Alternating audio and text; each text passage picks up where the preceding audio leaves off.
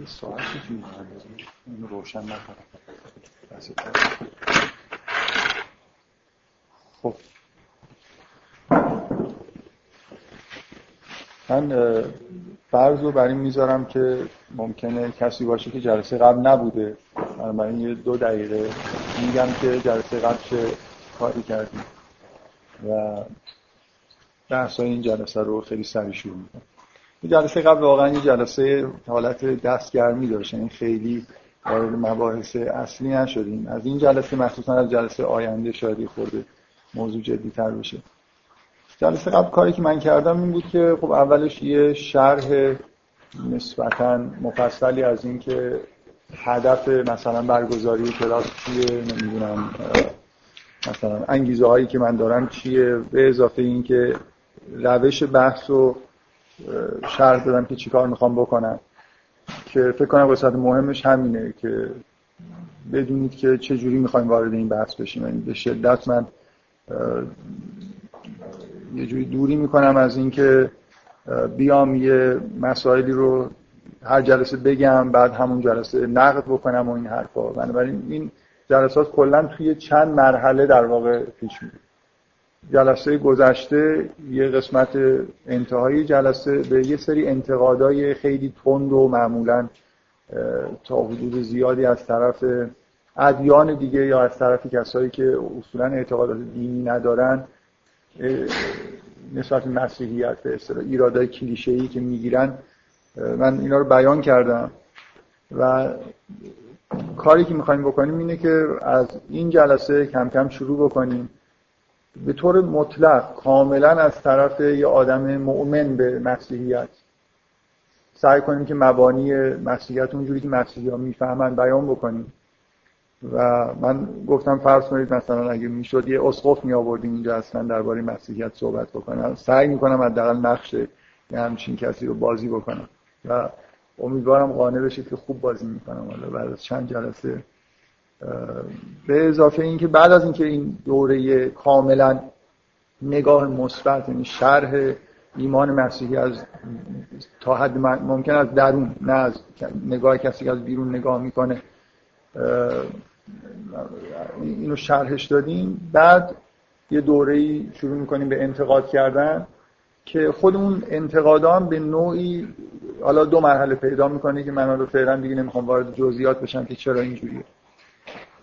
ولی به نظر من مهمترین جلسات شاید همین جلساتی هستن که ما فعلا داریم در مورد مبانی مسیحیت اونطوری که مسیحی ها می‌فهمن و بیان می‌کنن بحث می‌کنن فکر می‌کنم که در واقع پایه بحثی رو می‌ذاریم که بعدا اگه این یه جوری مثلا براتون جالب بود تأثیر گذار بود طبعا بعدا در مورد مشکلاتی هم که توی مسیحیت وجود داره صحبت می‌کنم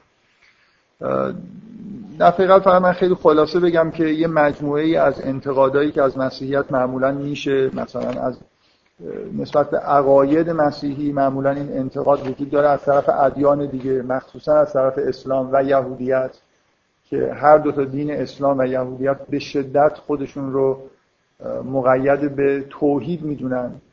یهودی ها که خودشون رو به نوعی بانی توحید می‌دونن یک تا پرستی می‌دونن در دنیا. بنابراین طبعا به عنوان افتخار برای خودشون محسوب می‌کنن و مسیحی ها رو یه جوری در واقع متهم می‌کنن به اینکه مبانی دینیشون چندان موحدانه نیست.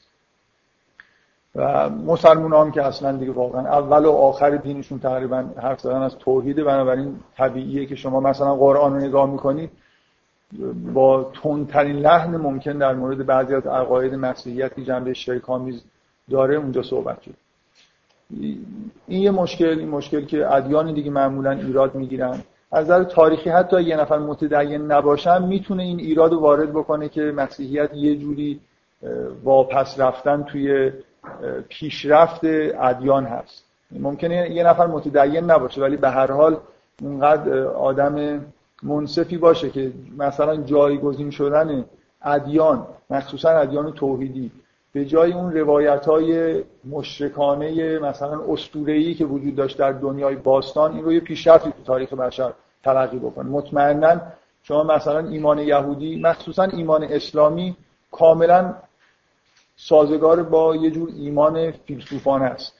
یعنی شما می‌تونید اعتقادات فلسفه به عنوان یه فیلسوف به یه همچین نوع یکتاپرستی در واقع اعتقاد پیدا کنید. ولی به نظر میاد مسیحیت اینجوری نیست دیگه. مسیحیت ایمان مسیحی یه سری اجزایی داره که به نظر میاد خیلی معقول نیست.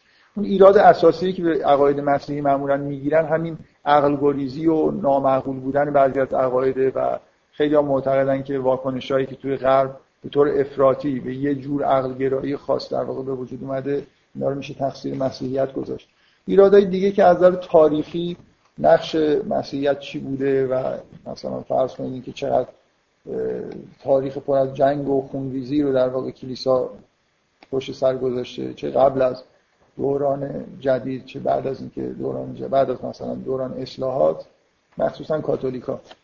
اینکه یه سری چیزای تاریخی بود. یا من در مورد فساد مالی و جنسی داخلی کلیسا یه متنی رو یه قسمتایشو خوندم. به اضافه یه مجموعه از ایرادا به اخلاق مسیحی که مثلا مخصوصا نیچه تمام انتقادایی که نسبت مسیحیت داره معمولا معطوف به این جنبه های اخلاقی مسیحیته. من دفعه قبل به شدت اینو به عنوان یه مقدمه انتهای جلسه گفتم که بحث تاریخی رو فعلا این انتقادهای تاریخی رو بذاریم کنار. برای خاطر اینکه معمولا شما اصولا وقتی دارید در مورد عقیده صحبت می‌کنید به نظر من این, این نوع انتقادا که یه عقیده رو بکوبیم به دلیل اینکه آدم هایی که ادعا می‌کردن که اون عقیده رو دارن جنایت هایی در تاریخ انجام دادن این اصلا کلا شیوه منطقی و عادلانه نیست. یعنی گفتن این که مثلا مارکسیسم چیز بدیه چون روزها که می‌گفتن ما مارکسیسم هستیم در شوروی در کشتن خب من می‌تونم به عنوان آدمی که مثلا نسبت به مارکسیسم سمپاتی دارم بگم که خب اونا مارکسیست نبودن. دروغ می‌گفتن ما مارکسیست مثلا کلیسا آدمای فاسدی بودن اینا مسیحی واقعی نبودن. بنابراین اینکه یه مسیحی در حال حاضر بخواد به اصطلاح تحت فشار باشه که از تمام اجزای مثلا تاریخ و خونریزی هایی که در تاریخ مسیحیت کلیسا مرتکب شده دفاع بکنه این طبعا چندان انتظار معقولی نیست. مگر اینکه شما بتونید ثابت بکنید که عقاید مسیحی مثلا طوری که اون اتفاقای تاریخی گریز ناپذیر بود.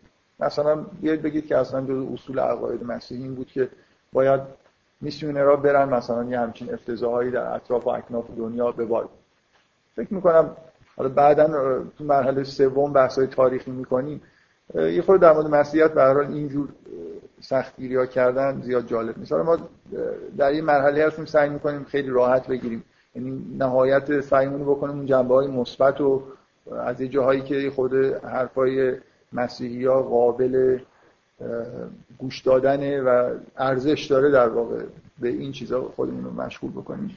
من بیشترین چیزی که در واقع میل دارم که حالا تو بحثا مطرح بشه مستقیما بحث کردن در مورد عقاید یا حتی مسائل اخلاقی که مسیحیت تبلیغ می‌کنه. نه. اتفاقای تاریخی که قرنهای بعد از مثلا قرنهای اول لاغر افتاد به یه دلیلی که قبلا توضیح دادم یه جوری بیشترم هم از نظر تاریخی هم از نظر عقیدتی توی اون پنج شیش قرن اول مسیحیت سعی می‌کنیم بمونیم. یعنی خیلی به این تحولات عجیب و غریب دو سه قرن اخیر مسیحیت من تاکید ندارم.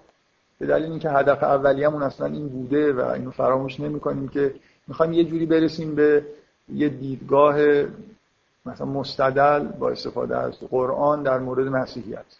بنابراین چیزی که قرآن در مورد مسیحیت میگه در مورد مسیحیت شش قرن اول اگه بعدا مثلا فرض کنید در قرون وسطای اصلاحات مثلا پروتستانتیسم یا چیزای شبیه این به وجود اومده اینا رو خیلی بهش کار ولی مثلا انشابایی که توی قرنهای اول بوده رو ممکنه بعضیاشو خیلی با کنجکاوی مثلا بررسی کنم خب کاری که امروز من می‌خوام بکنم در واقع فراهم کردن یه مقدمات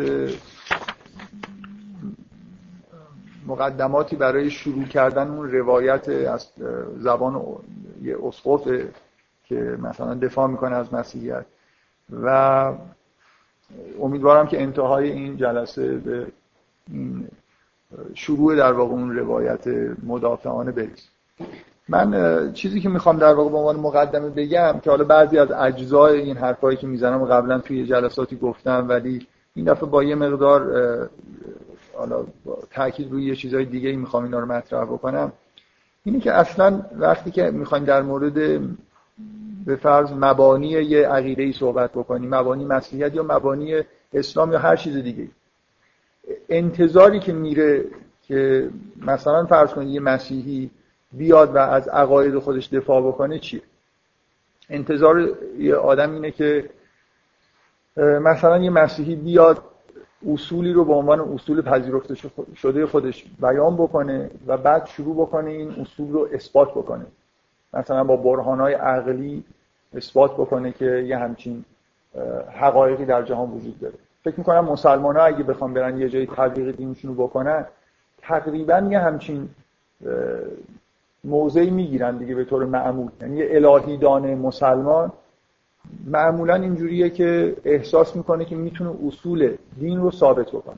متکلمین اسلامی اهل اثباتن. حالا اینکه تحت تاثیر جریان های مثلا یونانی بودن یا نبودن اینا رو بذاریم کنار. ولی مسلمان ها احساس می‌کنن که می‌تونن وجود خدا رو ثابت بکنن می‌تونن نبوت پیامبر رو ثابت بکنن و همینجوری برهانایی برای معاد بیارن اینا اصول دینشونه. و بعد مثلا فرض کنید حالا با این اصول شروع بکنن در مورد اجزای دین بحث کردن. و خیلی های دیگه. فکر کنم خیلی از اعتقادهای دیگه اصولا وقتی می‌خوان مبانی خودشون رو بیان بکنن ممکنه روی کردشون باشه که بیان سعی کنن یه جوری در واقع یه اثبات ارائه بدن برای درستی اصول عقایدش. فکر کنم همه ما می‌دونیم که مسیحی ها این کار نمی‌کنن. شما کمتر می‌بینید که مسیحی ها ممکنه در مورد اثبات وجود خدا خیلی کارا بکنن ولی کمتر می‌بینید که بیان مسیحی ها حتی توی کتابای تقریبا فلسفی الهی دانای درجه یکشون جنبه اثبات جزئیات عقایدشون داشته باشه من می‌خوام به عنوان مقدمه در واقع یه جوری برم به سمت اینکه اگه مبانی یه اعتقادی رو به صورت برهان عقلی ارائه نمی کنیم چه راه های دیگه, دیگه ای وجود داره؟ چه راه های معقول دیگه ای وجود داره که مبانی رو ارائه بکنیم؟ و می‌خوام سعی بکنم که بهتون نشون بدم که نحوه بحث مسیحی ها نامعقول نیست. اینطوری که بعضی ها تبلیغ می‌کنن اتفاقا از یه جهاتی خیلی هم ممکنه معقول به نظر بیاد. بکنم یه مقدمه لازمه برای اینکه بریم سراغ اینکه در مورد مبانی مسیحیت مثلا از دیدگاه خود مسیحی ها صحبت کنیم. در واقع انتقادایی که من می‌خوام بکنم انتقاد کلا به این مواضع ظاهرا اقلانیه که مثلا میان مبانی یه چیز رو اثبات می‌کنن. از یه دیدگاه در حالا مثلا یه خود شاید با جریان های روز پست مدر به نظر میاد که اینجور بحثا از مد افتاده. چندان مد روز نیست. دلیلم داره که مد روز نیست. یعنی به نظر میاد که همه تقریبا یه جوری قانع شدن که اثبات کردن به اون شکلی که مثلا یه معنای دقیقی داشته باشه معنی نداره. و چون معنی نداره حالا راههایی باز میشه برای اینکه جور دیگه بحث در واقع مطرح بکنیم. من سعی می‌کنم نشون بدم که یکی از اون راه ها اون راه تقریبا متعارفیه که مسیحی ها از قدیم در واقع این کار می‌کرد چرا؟ ببینید چه, چه مشکلاتی وجود داره توی این شیوه برخورد که ما مثلا می‌خوایم اصول عقایدی رو اثبات بکنیم. همه شما احتمالا می‌دونید که خب خیلی, از فیلسوفا خیلی از مکاتب همشون یه به همچین شیوایی رفتن یه اثباتایی هم به نظر میاد دارن و هیچ وقت هم این اثباتا به نتیجه خیلی مشخصی نرسیده دیگه. اون یه ایرادی شاید در اساس کار وجود داره که این شیوه بیان چندان به نتیجه نمی‌رسه. من می‌خوام روی این تاکید بکنم که کم و بیش به نظر می‌رسه که این نحوه رفتار از شاید دوران ارسطو شروع شده در از دکارت به بعد یه جوری خیلی رسمیت پیدا کرده. من واقعا چون ارسطو هم به اندازه دکارت این فرمی فکر نمی‌کرد اصلا این شیوه رو بگیم شیوه دکارت. شیوه دکارتی یعنی اینکه یه آدمی بیاد فکر بکنه دچار این توهم باشه که می‌تونه همه معلومات خودش رو یه جوری بذاره کنار از یه سری اصول بدیهی که خیلی واضح شروع بکنه و بعد با استفاده از قواعد منطق تمام حقایق رو به نوعی مثلا اثبات بکنه و کشف بکنه نه فقط بیان بکنه حتی در مسیر استدلالای خودش به نوعی حقایق رو کشف هم بکنه. که شیوه مثلا استدلالی صرفا در جهت بیان حقایقی که نفر می‌دونه نیست. در جهت این است که در حین برهان آوردن ممکنه حقایقی هم حتی کشف بشین خب این شیوه بیان که من افکار خودم رو بیام از این نقطه صفری شروع بکنم و سعی بکنم که مثلا انگار به طور اصل موضوعی ادای اصول اقلیدوس رو در بیارم و یه سیستم مثلا ذهنی تا حد ممکن دقیقی رو فراهم بکنم برای اینکه عقاید خودم رو تو اون سیستم بیان بکنم تا حد ممکن سیستم اصل موضوعی مثلا باشه مثل یه اصولی رو پذیرفتم قواعد منطق رو هم پذیرفتم حالا می‌خوام ببینم از این اصول چه چیزایی می‌تونم نتیجه بگیرم. چرا این شیوه خیلی کارایی نداره؟ ببین نکته اصلی نکته اول اینه که شما اگه بخواید چرا این کار رو دارید می‌کنید؟ برای اینکه دقیق باشید دیگه. شما اگه بخواید دقیق باشید اون سیستم اصل موضوعی که می‌سازید باید به اصطلاح امروزی فرمالش بکنید. یه سیستم سوری باید درست بکنید. سیستمی از نمادا با یه سری قواعدی که با نمادا میشه کار کرد. همونطوری که مثلا کامپیوتر با یه سیستم سوری کار می‌کنه. خب وقتی که یه همچین سیستم سوری رو در واقع می‌سازی که سیستم اصل موضوعی سوری شده. اولا هر چیزی که اثبات بشه خب توی اون سیستم اثبات شده. معلوم نیست که در جهان خارج در واقع صدق بکنه. برای اینکه اصول موضوع خودتون رو باید ثابت بکنید در جهان خارج صدق می‌کنه. اونا رو که نمی‌تونید ثابت بکنید. دقت می‌کنید؟ من اصولمو که نمی‌تونم ثابت بکنم که اینا درست هستن به نوعی. اصول رو باید بپذیرم. باید سعی بکنم اصولی بذارم که ساده باشه و کم و بیش مورد توافق همه باشن و یه نکته اینه که درستی یه گزاره‌ای که توی سیستم اصل موضوعی ثابت میشه به هر حال برمیگرده به اینکه اصول مورد توافق در واقع درست هستن یا نیستن. و ما می‌دونیم که اصول مورد توافق همگان حالا حداقل تو این قرنی که ما توش زندگی می‌کنیم وجود نداره. بنابراین به راحتی نمیشه اینجوری دیگران رو قانع کرد. نکته مهمتر از این اینه که اصلا سیستم اگه سوری شده باشه شما برای هر گزاره‌ای که اونجا ثابت می‌کنید به نوعی باید یه تعبیر یه interpretation ارائه بدید. اون خودش یه جاییه که کاملا می‌تونه مورد اختلاف باشه. من مثلا این نمادهای صوری که به کار بردم این معنیایی که من می‌خوام میدن نمیدن بنابراین یه جوری این باز ارتباط دادن اثبات های من به جهان خارج یه کاریه که خودش در واقع نمی‌تونه توی سیستم صوری باید در موردش حرف بزنم. آخرش من یه اثبات های صوری می نویسم ولی هم در مورد درست بودن اصولش هم در مورد تعبیرایی که به کار می‌برم برای اون چیزایی که توی سیستم ثابت شده باید به زبان فارسی باهاتون صحبت بکنم. یه جوری به نظر میاد که بازیه دیگه. یه قسمتشو مثلا سوری کردم و دلمو خوش کردم که دارم خیلی اثباتای دقیق ارائه میدم در حالی که هم اولش که دارم اصولو می‌ذارم و هم آخرش که دارم تعبیر می‌کنم نتایج خودمو دارم به زبان معمولی حرف می‌زنم. با اگه قرار آخرش به اول و آخرش در مورد زبان با... زبان معمولی حرف بزنیم خب یه خورده خودمون آزادتر بکنیم و همینجوری حرف بزنیم شاید به یه نتیجه مثبتی رسیدیم. پس یه, یه نکته اینه که اصولا اثبات هیچ چیزی در مورد جهان خارج به نظر میاد قابل اثبات نیست به معنای دقیق کلمه. برای اینکه اثبات فقط توی سیستم سوری معنی داره و شما هیچ جور نمی‌تونید در مورد بگید که چیزی در مورد جهان خارج ثابت کرد شما فقط می‌تونید گزارهای سوری رو توی یه سیستم ثابت بکنید و ارتباط این سیستم با جهان خارج احتیاج به بحث‌های کلامی داره. بنابراین این, این یه نکته مشخص که به تدریج از زمان ارسطو تا مثلا قرن 19 هم هی سطح دقت رو معمولا ریاضیدان ها منطقدان ها با اونقدر بالا بردن که خلاصه به اینجا رسیدیم که اگر اثبات اینه چیزی قابل اثبات نیست. هیچ چیزی من در مورد جهان خارج نمی‌تونم ثابت بکنم. برای همینه که شما می‌بینید فلسفه قرن بیستم از اون فرم استدلالی شربن خارج شده دیگه.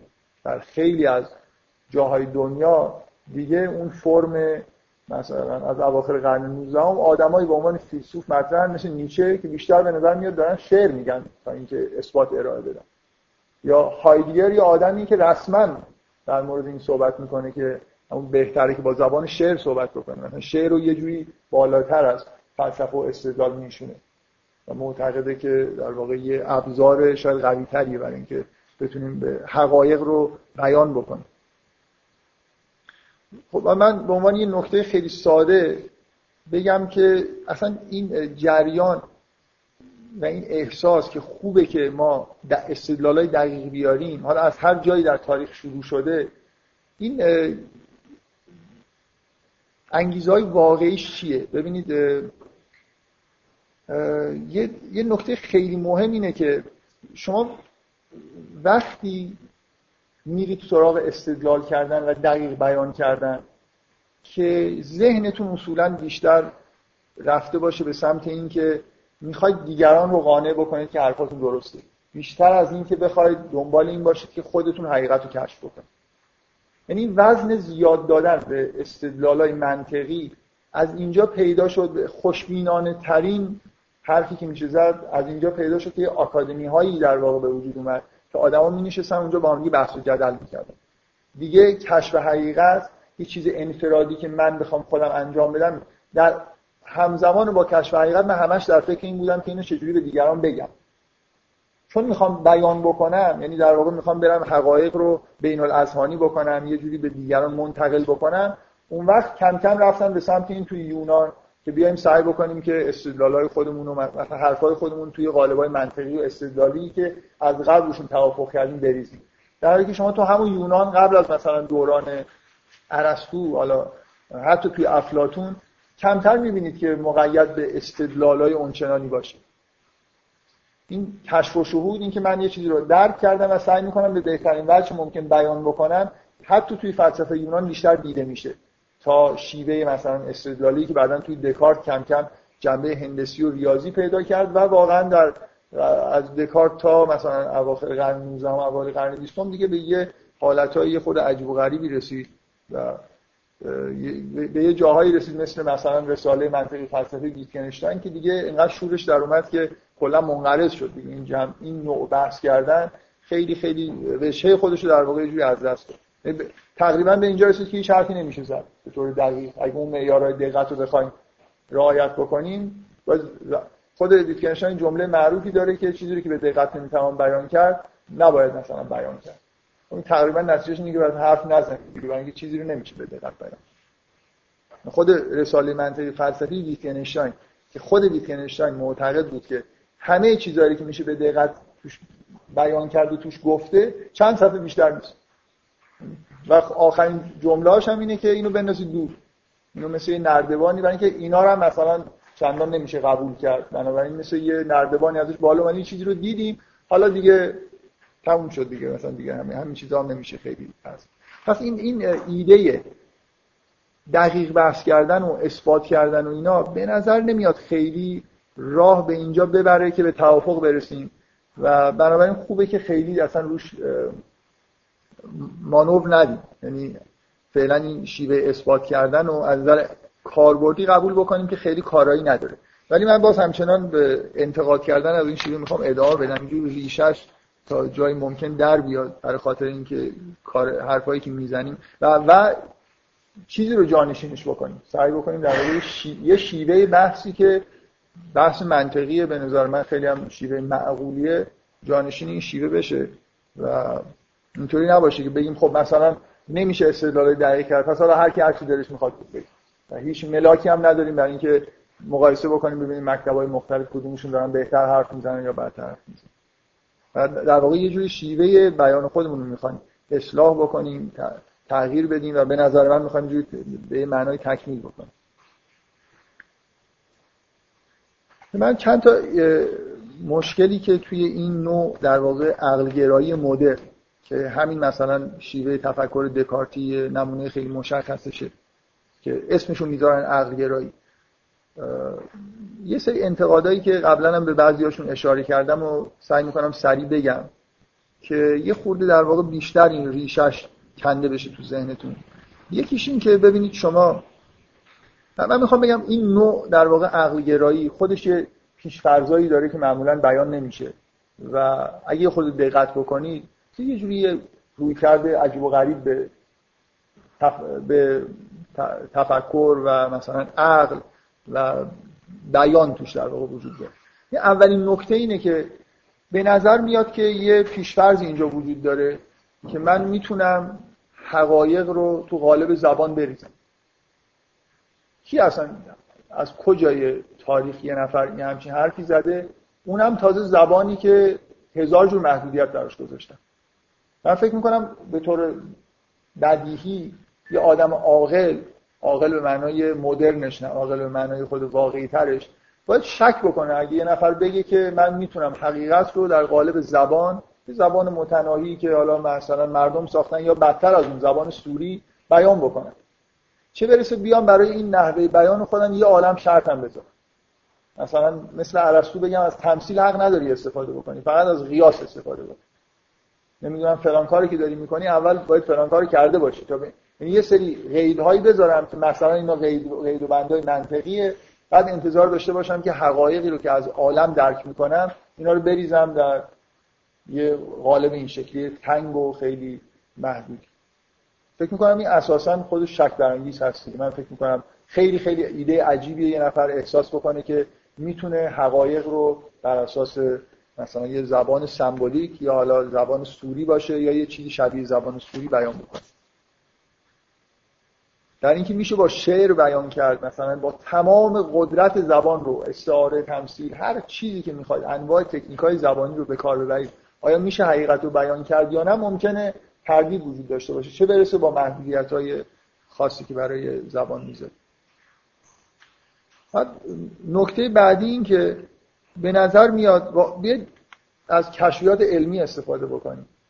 چند درصد مغز بشر اختصاص داره به اون جایی که استدلال توش انجام میشه با سمبولا داره کار می‌کنه.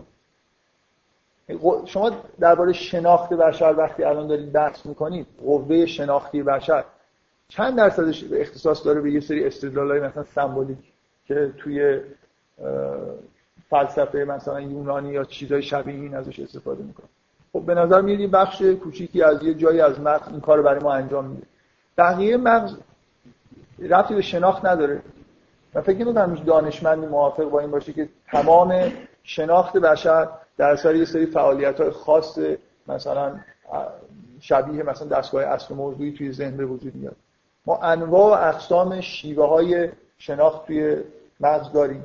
کما اینکه الان آدمای پیشروی توی علوم شناختی هستن که معتقدن بیس همه ادراکات ما همه شناختامون اصلا استعاره است نه استدلال های سوری.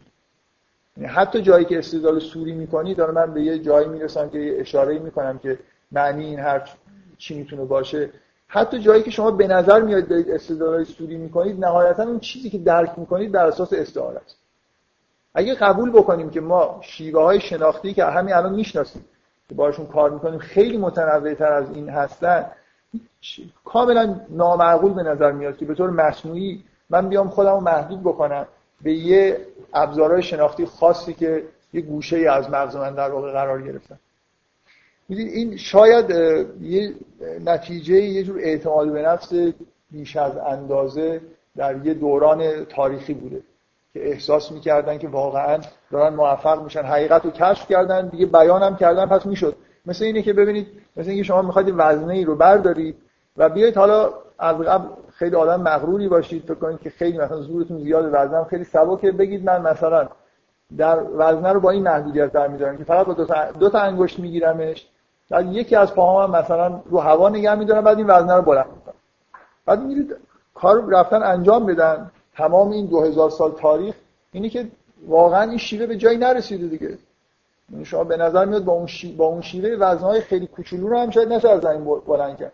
در حالی که ما محدودیت ها رو خودمون گذاشتیم. امکانات شناختی و بیانی دیگه ای داریم که ازش استفاده نمی کنیم بنابراین طبیعیه که من سعی بکنم که یه حالا که این به نظر میاد این وزن خیلی سنگین تر از اونی که من فکر می‌کردم و نتیجه اون شیوه یه فقط رساله منطق فلسفی ویتکنشتن شده. خب بیام دوباره ریوایز بکنم دیگه. بگم خب دیگه دو تا انگشت نه با تمام دو تا دست و دو تا پا هر جوری می‌تونم ببینم. حالا می‌تونم با تمام وجود اگه شده از یه ابزارهای مکانیکی هم استفاده بکنم. این وزنه که به نظر خیلی سنگین تر می‌رسه از اونی که اول به نظر میومد و بردارم.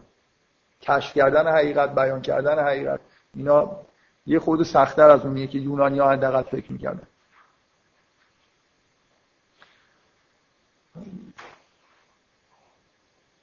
به عنوان اینکه به عنوان این نکته خیلی گذرا که بگم و رد بشم اینکه با توجه به بحثایی که من معمولا حالا مطرح می‌کنم این به نظرتون نمی‌رسه که این این شیوه تاکید روی این نحوه کار مغز ارتباط مرگ سالاری داره. دقیقا این اون قسمت خاص از قشرهای از مغزه که تو مرد فعال تره بنابراین طبعا مثلا بیشتر از همین این چیزی که الان مثلا این اصطلاح عقل مذکر یه جوری یکی از ویژگی های این عقل مدرن اینه که یه جورایی عقل مذکره. یعنی سایر شیوه های شناخت رو اصلا عاقلانه نمی‌دونیم در حالی که ما شیوه های شناختی پیچیده تری داریم که به نظر میاد که کاملا هم عاقلانه هستن و ما رو به حقایق میرسونن. و ممکنه برای کارایشون کمتر از این کارایی شیوه های استدلالی نیست. یه باز یه پیشفرض عجیب و غریب من یه بار حداقل به این اشاره کردم. کی همچین فکری رو ابداع کرده که چون این شیوه استدلال و مثلا بحثای سوری کردن به نظر میاد توی 14 15 سالگی به کمال می‌رسه در مغز بشر در کار کرده ذهن بشر. کی واقعا جرأت کرده این حرف رو بزنه که از 14 15 سالگی به بعد دیگه ذهن بشر هیچ قدرتش اضافه نمیشه. می‌بینی این تصور خیلی تصور مدرنیه. مثلا در تمام تفکرات کلاسیک یه جوری حداقل تا چهل سال منتظر بودن که قدرت ذهنیشون اضافه بشه.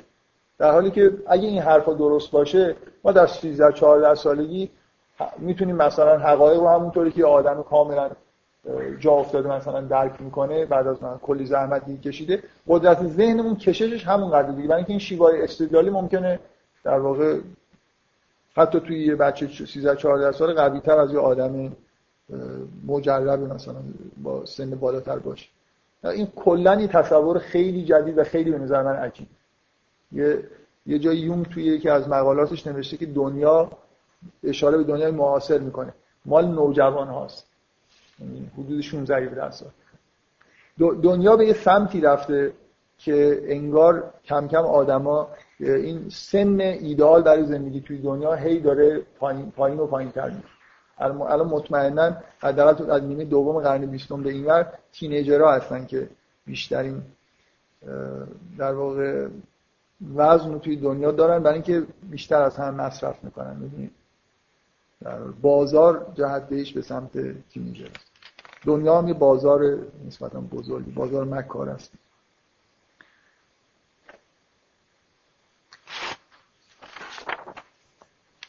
باز یه تصور خیلی خیلی عجیب. اینکه شما در این تصور حالا یونانی یا دکارتی من مخصوصا میل دارم اسمشو بذارم چون یونانی ها واقعا بیچاره اینجوری نبودن. حتی ارسطو اینجوری نبود. شما آثار ارسطو رو نگاه بکنید اصلا این تیپ که نمی‌دونم من بیام از یه نقطه صفر شروع بکنم مثل ریاضیات همین چیزو بسازم این شکلی واقعا فکر نمی‌کنم.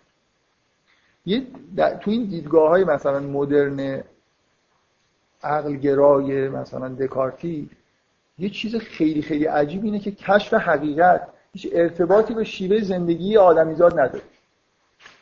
دقت می‌کنید. در تمام تقریبا مکاتب شرقی و قدیمی و قبل از این دوران مدرن تصور طبیعی بود که شما باید مثلا یه مسیری رو در زندگیتون طی بکنید که بخش عمدهش جنبه عملی داره تا اینکه به یه کمالی برسه ذهنتون قدرتی پیدا بکنید که حقایق رو ببینید.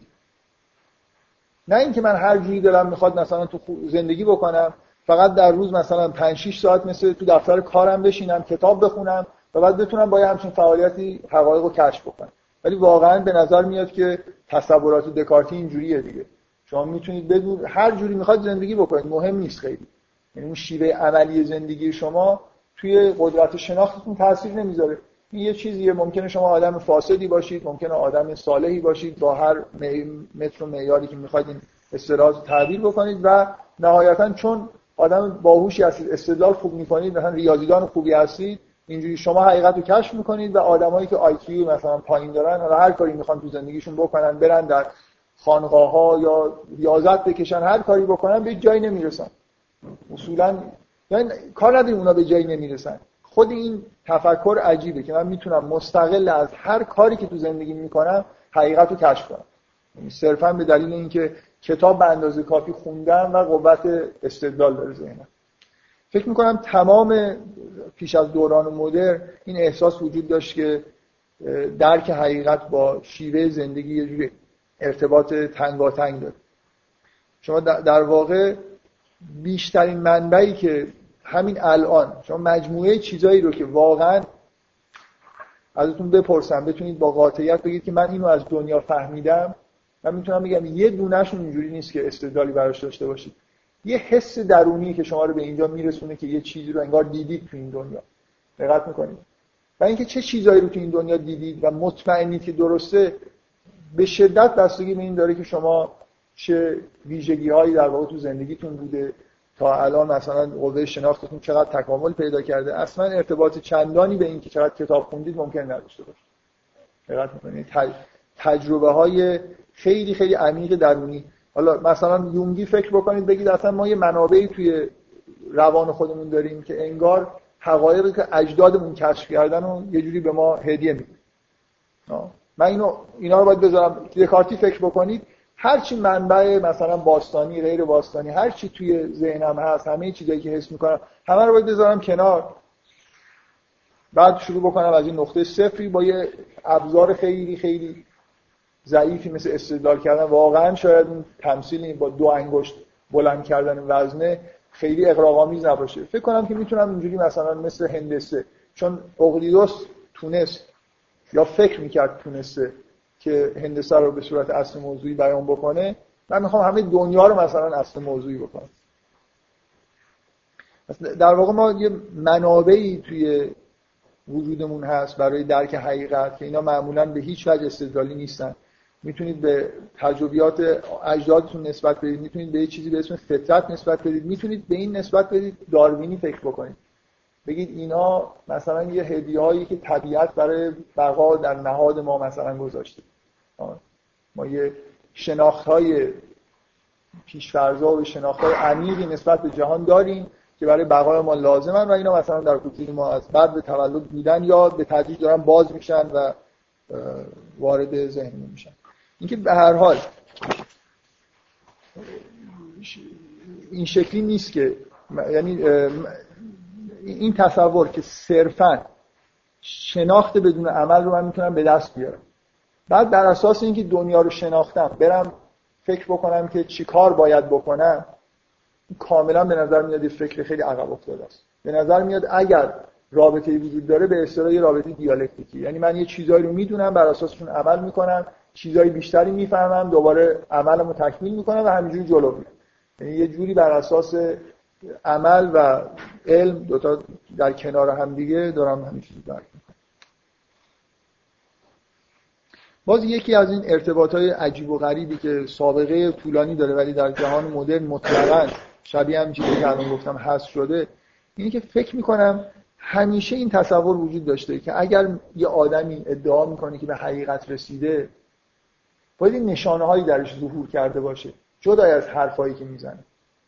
مثلا کرامتی داشته باشه معجزه‌ای داشته باشه خودش یه آدم خاصی شده باشه. شما وقتی باش نشست و برخواست می‌کنید یه چیزی در وجودش ببینید نه فقط یه آدمی که مثلا ببینید الان توی دنیای مدرن هیچ کس به این فکر نمی‌کنه که مثلا نیچه تقریبا دیوانه بوده. و این یه ایرادیه. برای آدمی که یا مثلا فرض کنید یه فیلسوفی که خودکشی کرده یا مثلا آلتوسر زن خودش رو با تفنگ فیلکش کشته. هیچ کس نمیگه که این مثلا خب من کتاب این آدمو نخونم. چون این آدم عجیب و غریبیه دیگه برای کسی که همچین کاری می‌کنه. کلا بین شیوه رفتار آدما نه, نه فقط شیوه رفتار به نظر میاد که در واقع مقدمه نیست هیچ ربطی نداره به اینکه آدما به حقیقت رسیدن یا نه. از اون این نتیجه هم داره که هیچ کس کنجکاوی نشون نمیده. این آدم فیلسوفی که من تحت تاثیر این کتابش قرار گرفتم زندگیش چی بوده؟ واقعا اگه به حقیقت رسیده باید که زندگی یه خورده جالبی داشته باشه. من در واقع منو زندگیش جذب بکنه. مثلا پیامبرا همه جاذبه داشتن. یا عرفا آدمایی بودن که کسی از نزدیک میدی یا روایاتی که از زندگیشون میشنویم یه جوری هیجان انگیز جالب آدم خوشش میاد که یه همچین با یه همچین آدمی داره آشنا میشه. ولی شما فیلسوفای مدرن رو می‌بینید یکی از یکی در و داغون کرد یا قبل از اینکه فیلسوف بشن بیمارستان روانی بودن یا آخر عمرشون رفتن بیمارستان روانی همشون یه جورایی مثلا میشل فوکو فکر می‌کنید چرا اینقدر در مورد جنون کنجکاوه؟ برای اینکه رفته دیگه به هر یه جوری مجنون تشخیص داده شده بعدا حالا از چیز اومده بیرون در واقع به نوعی داره محکوم می‌کنه که این شیوه روانکاوی که تشخیص میده که آدم مجنونی اصلا چیز خوبی نیست. مثل اینکه داره از خودش دفاع می‌کنه. چون یه بار بهش مثلا فرض کن یه چیزایی وصل کردن. من فکر می‌کنم خیلی خیلی به طور غریزی و طبیعی توی ذهن آدم ها همیشه بوده و درست هم هست که اگه آدمی واقعا حقایق جهان رو کشف کرده و ادعایی داره یه جوری باید تو رفتارش خلاصه یه شیوه زندگی جالب و جذابی آدم ببین و این خیلی حرف عجیبی نیست. این مستقل بودن اخلاق و کشف حقیقت و این حرفا و یه حرف کاملا به نظر می‌رسه جدیدیه. من فکر نمی کنم حتی تو یونان یه همچین تصور وجود داشته مثلا در مباحث دینی که می‌بینید استدلال اصلی یه پیامبر برای اینکه از طرف خدا اومده نشون دادن کارهای خارق است. یعنی من از یه جایی اومدم به اینکه من به قدرت عظیمی وصل شدم یه جوری به معنای رسیدن به حقیقته. در حالی که اصلا ببینید این هیچ محلی از اعراب تو تفکر مدرن نداره که اگه الان یه آدمی بیاد هر کاری که شما می‌خواید بکنه براتون فکر نمی کنم از دیدگاه مدرن این معنیش این باشه که این آدم حرفایی که داره می‌زنه درست یا غلط. نهایتش اینه که خب آدم قدرتمندی. همه قبول می‌کنن آره این خیلی آدم عجیب و غریب و جالب و قدرتمندیه ولی هر حرفی بزنه شما با مبانی مدرن میشه استدلالاش رو رد کرد و بنابراین چند نظر شناختی آدم قدرتمندی حسابش نمی‌کنه. اینکه یه جدایی بین شیوه زندگی و حرفایی که آدما می‌زنن به وجود اومده که باز این یه تجربه جدیدی توی تاریخ بشر. من بعضی چیزها رو می‌تونم رد بکنم. مثلا یه،, یه،, یه مثالی از اینکه چجوری تجربه و در واقع تجربه و عمل عمل انسان توی زندگیه که برای شما تجربه به بار میاره. و این تجربه ها هست که معمولا اطلاعات خام به شما میده یا تا حقایقی رو مستقیما در اختیار شما می‌ذاره. خیلی واضحه که شیوه عمل من یه دلیل خیلی ساده ای بعدن که خود جلو رفتیم در واقع میارم. برای اینکه نحوه زندگی و نگاهی که شما از نظر عملی به زندگی دارید به دلیل خیلی واضحی روی تئوری که در مورد دنیا تو ذهنتون شکل می‌گیره تاثیر می‌ذاره. بعد قبل از اینکه وارد اون بحث بشم یه مثال خیلی ساده اینه که چون واقعا یه تجربه های مثلا چیزایی که بهش میگن تجربه دینی. یه آدمی تحت تاثیر ممکنه یه رویایی که دیده یا اتفاق خاصی که افتاده مکاشفه مثلا داشته که به هیچ هم نمی‌تونه بیانش بکنه ممکنه به حقیقتی نائل بشه. کسی نمی‌تونه بگه که این ممکن نیست. شما با مبانی مدرن می‌تونید رد بکنید امکانی همچین چیزی رو. من تجربه ای دارم که توش تونستم مثلا یه حقایقی رو ببینم. حقایقی که بین الاذهانی هم نیست. بذارید من یه مثال مثالی بزنم. میگن که مثال می‌زنم برای اینکه فکر می‌کنم معمولا بد فهمیده میشه. یه روایتی هست میگن یه آدمی اومد پیش امام جعفر صادق گفت من در وجود خدا شک دارم. امام جعفر صادق هم از هم کنار یه آبی بودن از همراهانش خواست که اینو بندازنش توی آب. زیر آب نگهش دارن. به اندازه کافی. اندازه لازم و کافی.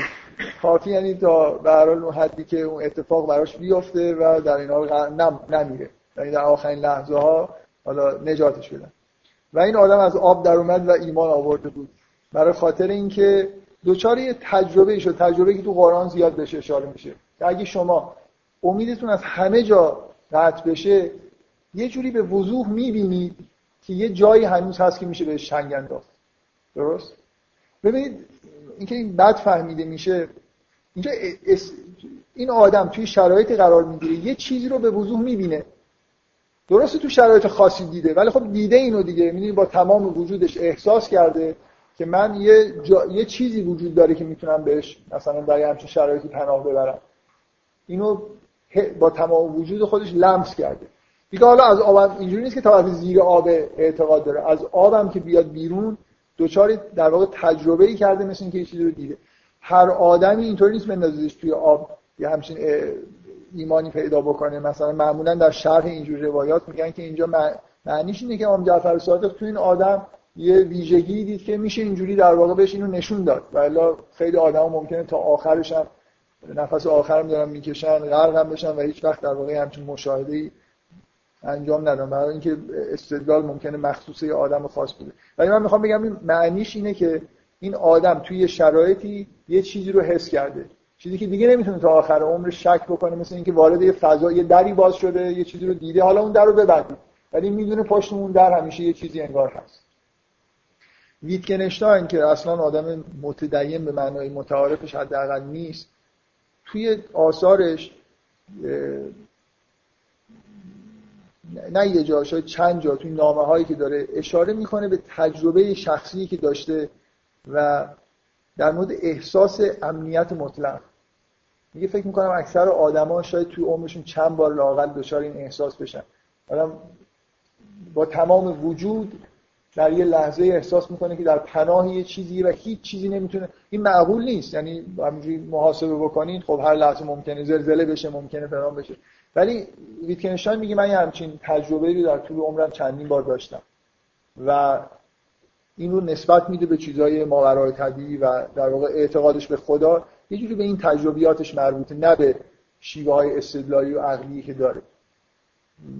خب این چیز نامعقول نیست. این آدم مثل که توی شرایط روانی خاص تجربه ای داره که اینو به یه جایی رسونده. به هیچ وجه با جملات و کلمات و هیچ جوری در قالب زبان نمی‌تونین تجربه رو به شما منتقل بکنید شما ممکنه هیچ وقت در طول عمرتون تجربه این آدم رو در واقع از نظر روانی مجددا نتونید برای خودتون تجربه بکنید. برای این نشانه خیلی بدیهی و واضحه که همه می‌دونن اینکه ما در اثر در واقع شیوه زندگیمون دچار تجربیاتی میشیم که اینا به طور خام به ما یه واقعیت رو در واقع میرسونن. ممکنه این واقعیت های خیلی عمیقی باشن حقایق خیلی عمیقی باشن یا همین حقایق سطحی روزمره باشن و این من اینو به عنوان مثال خیلی واضح گفتم که به هیچ وجه نمیشه شناخت رو با تجربه و عمل به نوعی جدا کرد. شناخت رو بیاریم روی کاغذ و توسط زبان منتقل بکنیم. فقط اینو فراموش نکنید که خوندن خودش یه تجربه است. خوندن یه شعر خوب می‌تونه شما رو دچار یه مکاشفه در واقع شریک بکنه. زبان می‌تونه یه واسطه ای باشه برای اینکه شما تجربیات جدیدی تو زندگیتون به دست بیارید. ولی معمولا موقع خوندن یه متن استدلالی اون تجربه های عمیق و شخصی منتقل نمیشن. در واقع ما از زبان خیلی خیلی سطحی و ماشینی داریم استفاده می‌کنیم. باز بذارید من یه مثالی بزنم از اینکه این شیوه نگاه که من تمام حرفای من در واقع حول اینه که انتقاد بکنم از اینکه اصلا شیوه استدلالی کارایی نداره. اولا. ثانیا برای پیشفرزهای بسیار عجیب و غریبی به نظر من مبتنی بوده توی تو دوران مدرن که هیچ کدومش الان فکر نمی کنم مورد قبول کسی باشه. و دارم راهو باز می‌کنم برای اینکه شیوه زبانی که باش بیان می‌کنیم لزوما استدلالی نباشه همونطوری که مسیحی ها عقاید خودشون به صورت استدلالی به اون شکل خیلی منطقی بیان نمی‌کنن. در این حالی که یه جور در واقع عقل گرایی به نظر من توی کار نام هست. به اضافه این که علاوه بر این انتقادایی که دارم می‌کنم به شدت دارم روی این تاکید می‌کنم که ما اولا شناخت رو بیش از هر چیزی نیاز داریم برای اینکه عمل بکنیم. در حالی که دور فلسفه مدرن به نظر میاد یه آدمی که اصلا کاری به زندگی ندارن. فقط نشستن و دارن دنیا رو نظاره می‌کنن. یه جوری خود این فعالیت به نظر میاد فعالیت بیماری. هایدگر مثلا اینکه از اساسی ترین اعتراضاش به فلسفه تیپ دکارتی اینه که اصلا این اصطلاحا تفکیک سوژه و ابژه این تصور دکارتی جهان اینه. انسان انگار یه موجودیه. توی اتاقکی نشسته و از یه پنجره ای داره بیرون رو نگاه می‌کنه. خیلی هم مستقیم نه. یه چیزایی از اون پنجره مثلا اسلایدایی شاید حتی ظاهر میشه و این آدم کارش زندگیش اینه که بشینه اینا رو نگاه بکنه و تحلیل بکنه یه تئوری بسازه. در حالی که هایدگر میگه یکی از مهمترین احساسهای ما اینه که در جهان هستیم. یعنی توی اتاق محفوظی نیستیم. همین الان یه اتفاقی ممکنه برای ما بیفته. بیشتر از میل به شناخت دلهوره داریم اصلا در مورد آینده در مورد اینکه مثلا چیکار می‌خوایم بکنیم زندگی واقعی انسان این مدل دکارتی شباهتی به آدمیزاد نداره. این مدل خیلی ذهنیه که حتی به درد شناخت نمی‌خوره. این واقعا شناختای ما بیش از بیش از اینکه معطوف به خود شناخت باشن معطوف به اینی که مقدمات عمل رو در واقع فراهم بکنن. من می‌خوام دنیا رو بشناسم یه خورده داروینی فکر بکنیم من دیگه متشبث به داروین هم دارم میشم. به داروینی پراگماتیستی به اصطلاح فکر بکنیم. ما در درجه اول دنبال زنده بودن و زندگی کردن و عمل کردنیم. و به این دلیلی که میریم دنبال شناخت. در حالی که به نظر میاد توی این عقل گرایی به اصطلاح مدرن شناخت خودش اول و آخر همه چیز هست. یعنی کلا مثلا دکارت می‌خواد حقایق جهان رو بشناسه. کاری هم کاری نمی‌خواد بکنه. تو اتاقش نشسته و می‌خواد حقایق رو درک کنه و نهایتش می‌خواد کتاب بنویسه برای مردم. یعنی عملش هم بیان همون چیزی که به دست آورد. خب این واقعا با مدل زندگی نه آدمای معمولی با آدمای با خود دکارت هم مدل زندگی واقعیش این نیست. من این مثالی که می‌زنم در همین در جهت بیان همین مطلبه. ببینید این این شیوه برخورد مثل اینه که شما گرسنه باشید و مقدار خیلی زیادی انواع غذاها در اختیارتون باشه بتونید بخورید ولی مثل آدم وسواسی میگید من اول باید بفهمم کدوم این غذا اصلا بهتره. باید بفهمم وقتی می‌خورم مثلا تجزیه میشه تو بدنم تبدیل به چه موادی میشه از نظر فیزیولوژیک چه تأثیری روی من می‌ذاره. و همینطور مثلا سالها طول بدید. می‌تونید این کارو بکنید؟ مثلا در حال گرسنگی سالها طول بدید. که حالا نه اون غذا مثلا هزار جور غذا اینو آزمایش کردید خب این فعلا این اصلا بهتر مثلا دو سال طول کشیده به این نتیجه رسیدید که شماره 392 رو آزمایش کردید فعلا از همشون بهتر بوده. حالا مثلا 600 و 18 تا دیگه مونده که اینا رو آزمایش بکنن بعد یکیشون می‌خورن. واقعا آدما اینجوری زندگی می‌کنن. الان مثلا فرض کنید شما چند سال فکر می‌کنید زندگی بکنید؟ چقدر وقت دارید در اینکه یه شیوه زندگی ایدئالی انتخاب بکنید در اساسش زندگی قرار بکنید دیگه؟ میگه من یاد این تمثیل و داستان جالب سهروردی میافتم توی کتاب لغت موران که دو تا مورچه سر صبح درباره یه قطره شبنم بحث دارن می‌کنن بحث های علمی خیلی عمیق که این شبنم از کجا اومده؟ چطور شبنم ایجاد شده؟ و همینطور که دارن بحث می‌کنن خورشید طلوع می‌کنه و اینا سرگرم بحث هستن یه دفعه نگاه می‌کنن می‌بینن این شبنم بخار شده و رفته. این که خب یه چیز زیبایی اونجا بود می‌شد یه خورده حالا فعلا تا وقتی هست نگاش کرد ازش استفاده بکنید بعدا حالا می‌خواید در موردش بحث بکنید. زندگی اینجوریه. من این مدت کوتاهی در واقع دنیا هستم و می‌خوام یه جور خوبی زندگی بکنم. قبول دارید اگه یه آدمی در مورد غذاهای همچین رفتار عجیب و غریبی داشته باشه مثلا مثل شیمیست همین چیزو تجزیه بکنه و آخرش هم چی نخوره تنها نتیجه ای که آدم می‌تونه بگیره اینه که گرسنه نیست. واقعا آدم این احساس بهش دست نمیده. این وسواس منطقی دوران مدر دلیلش اینه که می‌خوان آزادی عمل داشته باشن. می‌خوان به هیچ نتیجه ای نرسن که هر کاری دلشون می‌خواد بعدم بکنن. عملا دنیا اینجوری نیست. دنیا توی سه قرن به این سمت نرفته که هی بحثا دقیق و دقیقتر شده و همه حقایق زیر سوال رفته و از اخلاقی نگاه می‌کنین روز به روز هر کاری دلشون می‌خواد می‌کنن چون دیگه حقیقتی وجود نداره. هیچ چیزی مورد توافقی نیست. بنابراین آدم از در عملی آزاد میشه. یه آیه ای تو قرآن هست میگه که آره. بل یرید الانسان لیفجر امامه. میگه انسان دلش می‌خواد جلوش باز باشه هر کاری دلش می‌خواد بکنه. یسأل و ایامه یا مال قیامت میگه این سوال برش پیش میاد که این روز قیامت کیه؟ مثلا این توضیح دقیق. یا اون ماجرای کشتن گاو. اون دیگه به وضوح این, این ویژگی انسان رو توش می‌بینید یه ماجرای اتفاق افتاده خداوند از بنی اسرائیل می‌خواد که یه گاوی رو بکشن. خب اینا گاو یه جوری براشون حالا از مصر اومدن مقدسه دوست ندارن گاو بکشن. می‌پرسن حکم اینه که گاو بکشن. میگن آخه رنگش چی باشه؟ مثلا جواب میاد که زرد باشه. میگن آخه نه ما نفهمیدیم خلاص این گاوه چجوری باید باشه. دو سه بار سوال می‌کنن و هی جوابای اختصاصی و هی سختتر و سختتر میاد. دلیلش اینه که نمی‌خواد کاری بکنه.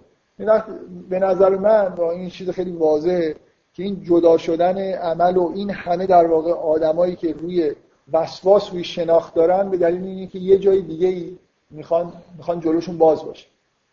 شما اگه یه هر حقیقتی رو بپذیرید خلاصه یه محدودیت های عملی براتون به بار پس بهتر که سطح دقت رو یه جایی بذاریم که یه چیزی رو نشه ثابت کرد بگیم چه چیزی هم که ثابت نشده خب من چه می‌دونم؟ پس برم زندگیمو بکنم. خواهش می‌کنم. آره فکر کنم می‌تونی دیگه نمی‌تونی. یکی از اصلی مثلا کردن مثلا آدم های مختلف اسکای مختلفی می‌کردن و اینو با هم مثلا سازگار ندارن خواستم مثلا بالاخره یه فیلم که اصولی یکی از بوده که مثلا باز آره خیلی خوشبینانه نگاه بکنیم یه بخشی از دقیق شدن مربوط به اختلافات داخل آکادمیا بوده. ولی این روحیه از روانی اینکه آدمایی که رفتن تو آکادمی آدمای خاصی هستن. من می‌خوام بگم که یه آدم نرمال کلا نمیره زندگی خودش تو آکادمی صرف بکنه. اون شیوه زندگی رو انتخاب کردن خودش در واقع قبلش یه همچین گرایشی همراهش هست. آدمای شما رو به خدای خود در مورد این فیلسوفا مطالعه بکنید ببینید خوشتون میاد از این تیپ آدمایی که اینجور زندگی کردن. این زندگی خصوصیشون زندگی جالبیه. اکثرشون آدمای آنورمالی به نظر نیست من با عرض معذرت نباید این حرفو می‌ذارم. کمتر زندگی نرمالی آدم بین این آدم. آدمایی هستن که برای نمی‌خوام بگم از اخلاقی بی قید و بندن نه. فیلسوفای بزرگ قید و بند اخلاقی داشتن. ولی مثلا زندگیاشون نگاه کنید همشون یه جورایی خورده. واقعا انگار در یه قسمت خاصی از مغز خودشون خلاصه شدن و یه انسان کامل همه جانبه نیستن. مثلا یکی از جالب ترین آدما برای مطالعه زندگی خصوصیش نیچه است یه خود زندگیشو بخونید ببینید چه آدم عجیبی واقعا من فکر می‌کنم یه هر کسی زندگی نیچه رو بخونه و عقایدش رو بدونه به این نتیجه خیلی خیلی مهمی می‌رسه. در مورد اینکه این این عقاید در واقع نه این عقاید نیچه عقاید همون همونطوری که مرحوم فروید می‌گفت خیلی از این عقاید جنبه دفاعی دارن نتیجه مکانیسم های دفاعی هن. یعنی ضعف زندگی شخصی این آدم ها رو دارن همونجوری که مثلا فوکو کتابش در مورد جنون می نویسه برای اینکه انگار داره از زندگی خودش دفاع می‌کنه در مقابل سنت روانکاوی که اینو به عنوان آدم روانپریش تشخیص داده نیچه آ... که احتمالا همتون می‌دونید که قدرت پرسته همش داره از ابرمرد و قدرت صحبت می‌کنه. اگه مسیحیت ایراد می‌گیری ایراد اساسیش اینه که مسیحیت ترحم توش هست. به موجودات ضعیف رحم می‌کنه در حالی که اساس قدرت اینکه قوی ضعیف و له بکنه چیز بدی نیست. تمام مدت داره از خاص قدرت به عنوان ایدئال صحبت می‌کنه. شما میرید تو زندگیش نگاه می‌کنید خواهرش می‌زنه تو سرش. تمام اصلا این آدم زبون بیچاره منزوی که واقعا نمی‌تونه زندگی شخصی خودش رو درست اداره بکنه. آدم بسیار بسیار ضعیف. انگار این عقاید دقیقا توی اتاقی نشسته و این عقاید جبران این کمبود زندگیشو داره می‌کنه. که حالا به صورت انفجار آمیزی مثلا قدرت قدرت رو ستایش می‌کنه. به هر حال اینکه زندگی عملی آدمایی که دارن حرف می‌زنن مهمه مهم نیست. فکر کنم کاملا توی دوران مدرن این جا افتاده. به زندگی شخصی آدما ربطی به حرفایی که می‌زنن نداره و اصلا نباید کنجکاو باشید و این کنجکاوی کار بسیار زشتیه. حتی در مورد هنرمندا. هنرمند یه آدمیه که مثلا تا چند قرن قبل موجود مقدسه که انگار دچار الهامات الهیه. ولی الان شما نگاه می‌کنید مثلا هنرمندا منبع معمولا جمعای هنری منبع فسادن و توی حال کسی ایرادی از یعنی خیلی از حریمای اخلاقی رو شما توی جهان مدرن می‌بینید هنرمندا شکستن. و هیچ کس این کار بسیار از اخلاقی کار زشتی. اگه کسی بیاد در مورد مسائل خصوصی زندگی وقتی داره قضاوت می‌کنه در مورد کار و هنری یه آدم بیاد در مورد زندگیش صحبت بکنه. که کار و هنریش جداست زندگیش جداست. افکار یه آدم جداست زندگیش جداست. فکر می‌کنم این جدایی کاملا یه ایده مدرن یعنی ایده طبیعی تر اینه که من اگه قرار از افکاری اگه یه آدمی به حقیقت رسیده حتما زندگی خوبی هم داره. بفهم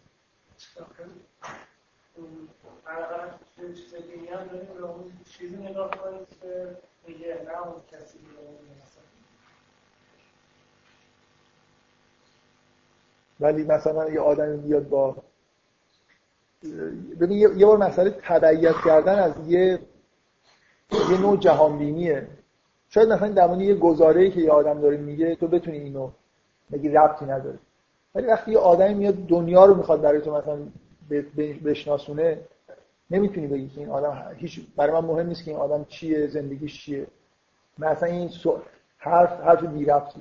من فکر می‌کنم که در گذشته اینجوری نبود. این جدایی حداقل حداقلش اینه که اگر یه آدمی هست که جاذبه هایی داره حرفش من با دقت بیشتری گوش می‌کنم.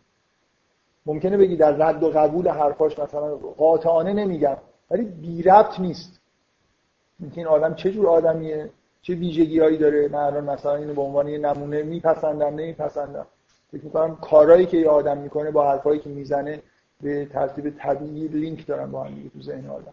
خیلی از وقتا شما یه آدم رو میپسندید شیوه مثلا تفکرش حتی میپسندید یعنی که از خودش خوشتون اومده. از شیوه رفتار و زندگیش خوشتون اومده یعنی به عنوان الگو در واقع می‌تونید بپذیرید حالا هر چقدر که اینجا مسائل جنبه اخلاقی بیشتری داشته باشید طبعا این حرفی که من می‌زنم پررنگتر میشه. هر چقدر بحثا تئوری تر باشن مثلا طبعا من فکر نمی کنم لازم باشه درباره غذای ریاضی که آدم ثابت کرده داریم بحث می‌کنیم درستی غلطیش بریم سراغ اینکه این چه آدم. خیلی به نظر مربوط نمی‌رسه.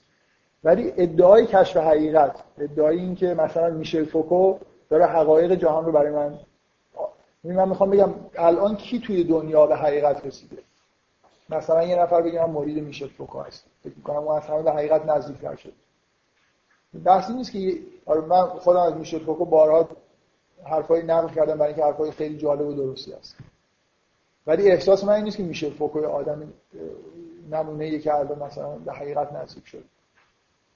ولی انتقادهای خوبی نسبت به نیچه هم اینطور. میشه خیلی خیلی انتقادهای خوبی نسبت به عقل مدرن اتفاقا داره. ولی اینکه نیچه الگوی خوبی برای عنوان آدمی که حقیقت رو در رمز کرده باشه. فکر می‌کنم یه مقدار شاید این گزاره این معنی رو بده که به صرف این که این آدم آدم خوبی نیست حرفاشو تخته نکنه. یه آدم بد می‌تونه حرفای خوب هم بزنه. ولی نه اینکه یه آدم که زندگیش فاجعه است بتونه آدمی باشه که حقیقت رو مثلا درک کنه کلا لاغر یه بار منفی باید تو ذهن من باشه وقتی که زندگی آدم ها رو نگاه می‌کنم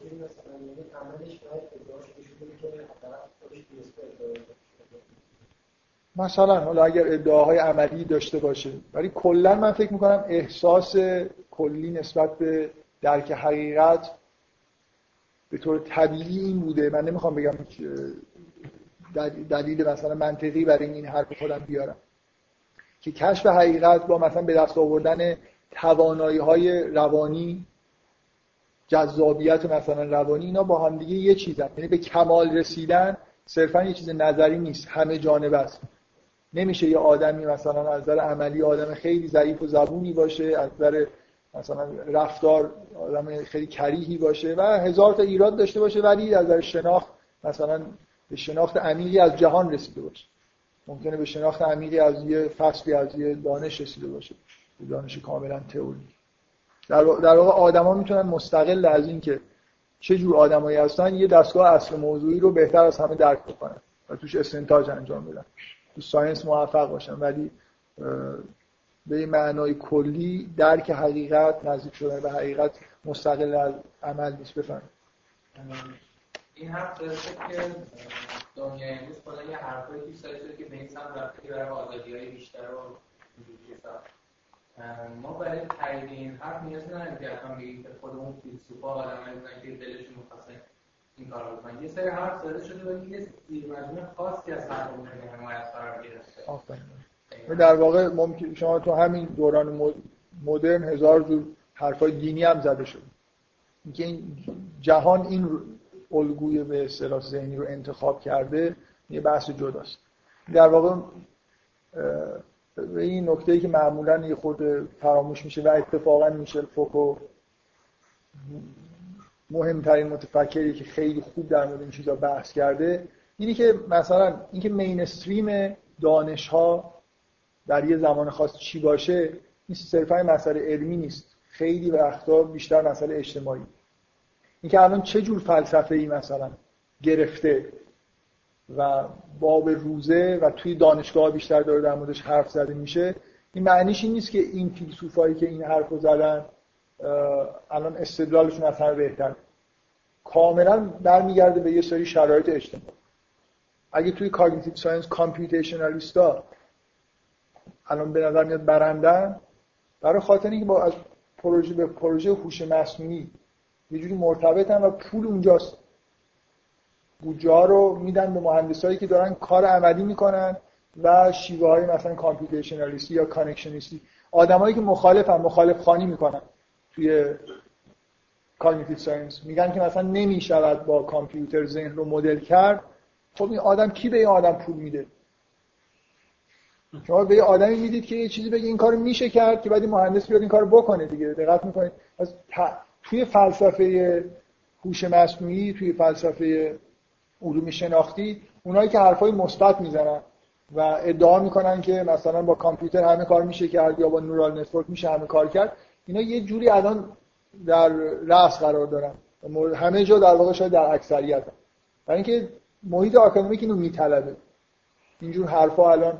اگه یه شیوه همین الان یه شیوه غیر computationalist ی یا connectionist ی پیدا بشه که بشه باش کارهای مهندسی کرد ممکنه یه دفعه اینا سقوط بکنن اونا بیان بالا.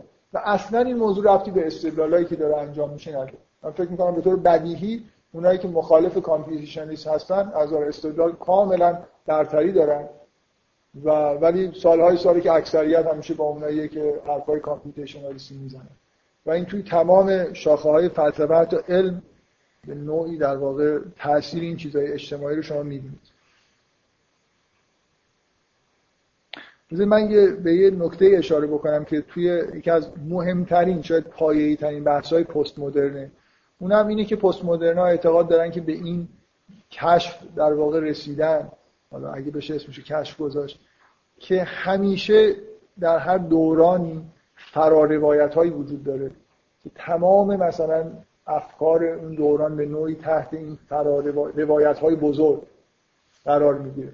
یعنی مثلا به نظرمون میاد داریم بحث های منطقی می‌کنیم و به این نتایجی رسیدیم.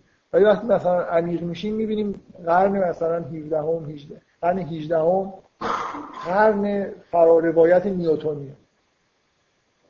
پشت همه افکار که ظاهرا افکار خیلی منطقی به نظر میاد یه استعاره هایی وجود داره. مثلا استعاره تشبیه جهان به انسان تغییر کرده در یه زمانی تبدیل شده به استعاره تشبیه جهان به ماشین. هیچ کس هیچ جا ننوشته که من از امروز یه استعاره بود این استعاره رو عوض می‌کنم. ولی انتقال از دوران قرون وسطا به دوران مدرن به نظر میاد این تغییر استعاره توش وجود داره. شما جهان رو که می‌خواستن بشناسن یه جوری احساسشون نسبت به جهانی بود که یه اجزاییه که ارتباط ارگانیک با هم دیگه داره مثل انسان. انسان رو جهان صغیر می‌گفتن جهان رو انسان کبیر می‌گفتن. بعد از یه دوره ای حالا شاید چون ماشین آلات مثلا زیاد شد کم کم تو ذهنها بدون که کسی متوجه بشه این استعاره تغییر کرد. تو علم مدرن جهان مثل ماشین بزرگی که داره مثلا به طور اتوماتیک کار می‌کنه. و دوره های مختلف فکری پر از این استعاره هایی که باید کشف کرد. چیزی که پست مدرنا در واقع یکی از انتقادهای ریشه که می‌کنن به دوران مدرن که دوران مدرن برخلاف اینکه فکر می‌کردن که خیلی خوب مثلا همه چیز منطقی و از یه اصول پیشگفته ای دارن مثلا به نتایجی می‌رسن الان معلوم شده که نه. کلی استعاره و تمثیل تو پس ذهنها بوده که باعث شده که در واقع همچین ایدهایی به وجود بیاد. اگه اینو قبول بکنید به نظر میاد که پس دورانی که ما بهش میگیم دوران اسطوره ها یا مثلا بعضی از شیوه های بیان دینی که همین الان هم وجود داره که اینا در واقع مستقیما همون استعاره رو بیان می‌کنن. اگه واقعا قبول بکنید که همیشه این فرار روایت ها وجود دارن پس شاید بد نباشه که ما بیایم روایت خودمون رو بذاریم وسط دیگه بگیم ما با این روایت داریم مثلا به انسان نگاه می‌کنیم. دقت می‌کنید. یعنی اگه مثلا فرض کنید دکارت پس ذهنش یه روایتی در مورد انسان داره. انسان رو انگار همونجوری که من بین حرفام اشاره کردم مثل یه موجودی تصور می‌کنه که توی اتاقک نشسته و از یه پنجره داره بیرون نگاه می‌کنه و فقط در واقع کار شناخته. خب بیاد اینو اول کتابش اینو بنویسه. من انسان رو همچین داستانی در واقع میبافم. بر اساس اینم حالا دارم حرفای خودم می‌زنم. انگار انسانی همچین موجودیه بفهم تقریبا هم چیزی میگه. میگه اسنس مثلا انسان ذهنشه دیگه. و دیگه اصلا ذهن و بدن آره ولی نه به شکل مثلا یه تصویر یا داستان یا تمثیل خیلی خیلی روشن. من میگم که به هر حال اگه واقعا اینو قبول بکنیم مثلا حرف حرف لیکاف رو بپذیریم که اصلا تمام ادراکات به نظر میاد یه جوری از تشبیه و تمثیل میاد بریم خجالت رو بذاریم کنار. بعد از اینکه حرفامون رو زدیم خودمون بشینیم فرار روایت های حرفامون در بیاریم. و بیان بکنیم بگیم ما روایتمون خلاصه اینه. روایت علمی مثلا یه روایت علمی در مورد انسان اینه که برای میمونایی بودن و مثلا فرض کنید یه جوری اینا تکامل پیدا کردن تبدیل به انسان شدن یه داستانیه دیگه. اگه این حرف فایرابند رو قبول بکنید که دانش هم چیزی شبیه افسانه های پریانه ضمن اینکه چیزی توش ثابت نمیشه. فقط در واقع ما نهایتا به یه داستانی انگار. جاذبه نیروی جاذبه هر چی که نیوتن گفت داستان بود. fiction بود. غلط هم در اومد. نه جاذبه ای به اون شکل اون می‌گفت وجود داره و اصلا این حرفایی که در واقع مثل این بود که بیایم بچه‌ها بیایم فکر بکنیم که این کرات دارن هم به هم دیگه نیرو وارد می‌کنن. اینجوریه اینطوریه. بعد این داستان ادامه پیدا می‌کنن بر اساس این معادلات اینا رو توجیه می‌کنن یادمون نره که اول هر حرفی که داریم می‌زنیم یکی بود یکی نبودی هست. یه داستانکی خلاص اون اولش وجود داره که ما بدون اینکه بیان بکنیم پس ذهن خودمون شکل گرفته. بنابراین مثلا مسیحیت رو محکوم نکنیم اگر به نظر میاد مبانی حرف چجوری روایت های این شکلی. بر اساس داستانی مثلا حالا ما داریم میایم مثلا حرفای خودمون رو بنا می‌کنیم. اونی که داستان نمیگم تو ذهنش داستانی هست که نگفت. ممکنه داستان خیلی بی‌مزه هم باشه که بگه کسی علاقه من نشه. بگذاریم. من همه این حرفای انتقادی رو زدم ولی هدف اصلی اینه که به یه این احتمالا ایجاد جلساتی که خورده طول بکشه من. چیزایی که می‌خوام بگم وارد جلسه آینده مطمئن باشم که می‌تونم وارد بحث اصلی بشم. یعنی همین جلسه آخرش وارد بشین که برای جلسه آینده یه خود حرفای جدی تر بزنیم. من می‌خوام پیشنهاد مثبت رو همین حرفا رو شنیدیم یه پیشنهادای مثبت بکنیم. حالا چیکار می‌خوایم بکنیم؟ می‌خوایم به هر حال می‌خوایم حرفای خودمون رو به هم منتقل بکنیم. گفتیم که خب اگه بخوایم خودمون رو به شیوه استدلالی محدود بکنیم محدودیت اونقدر زیاده که نه من می‌تونم حرفای خودم کامل بزنم نه چندان کمک می‌کنه که شما حرفا رو بفهمید. پس محدودیت های زبانی رو یه خورده برداریم. ولی همینجوری بیدار و پیکرم نباشه دیگه. به چه چیزی می‌تونیم بگیم؟ چه پیشنهادی وجود داره که به جای بحث‌های عقلی مثلا بنشونیم؟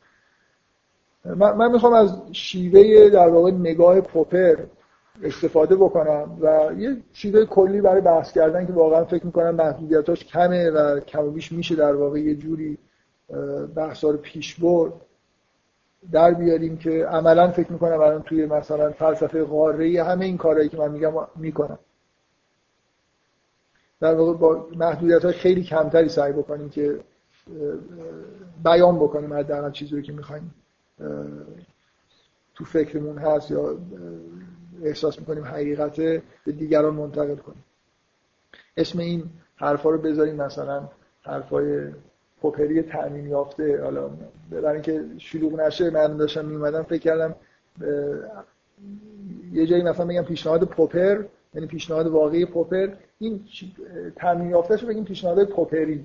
یعنی تو حال هوای مثلا حرفایی که پوپر زد. این پوپر یه حرف خیلی خیلی معقولی می‌زنه. برای بحث‌های بین الاذهانی میگه اصلا از اساس یه کار اشتباهی بوده این شیوه نگاه دکارت. که من بیام از این همه چیز رو فراموش کنم از این نقطه صفر شروع کنم و حرفایی که می‌خوام بزنم اثبات کنم. هیچ لزومی نداره اگه من می‌خوام حرفایی بزنم. این حرفای پوپر از فلسفه علم میاد از فلسفه علم فیزیک میاد. هیچ نیازی نیست که من تئوری رو که دارم بیان می‌کنم اثبات کنم برای شما.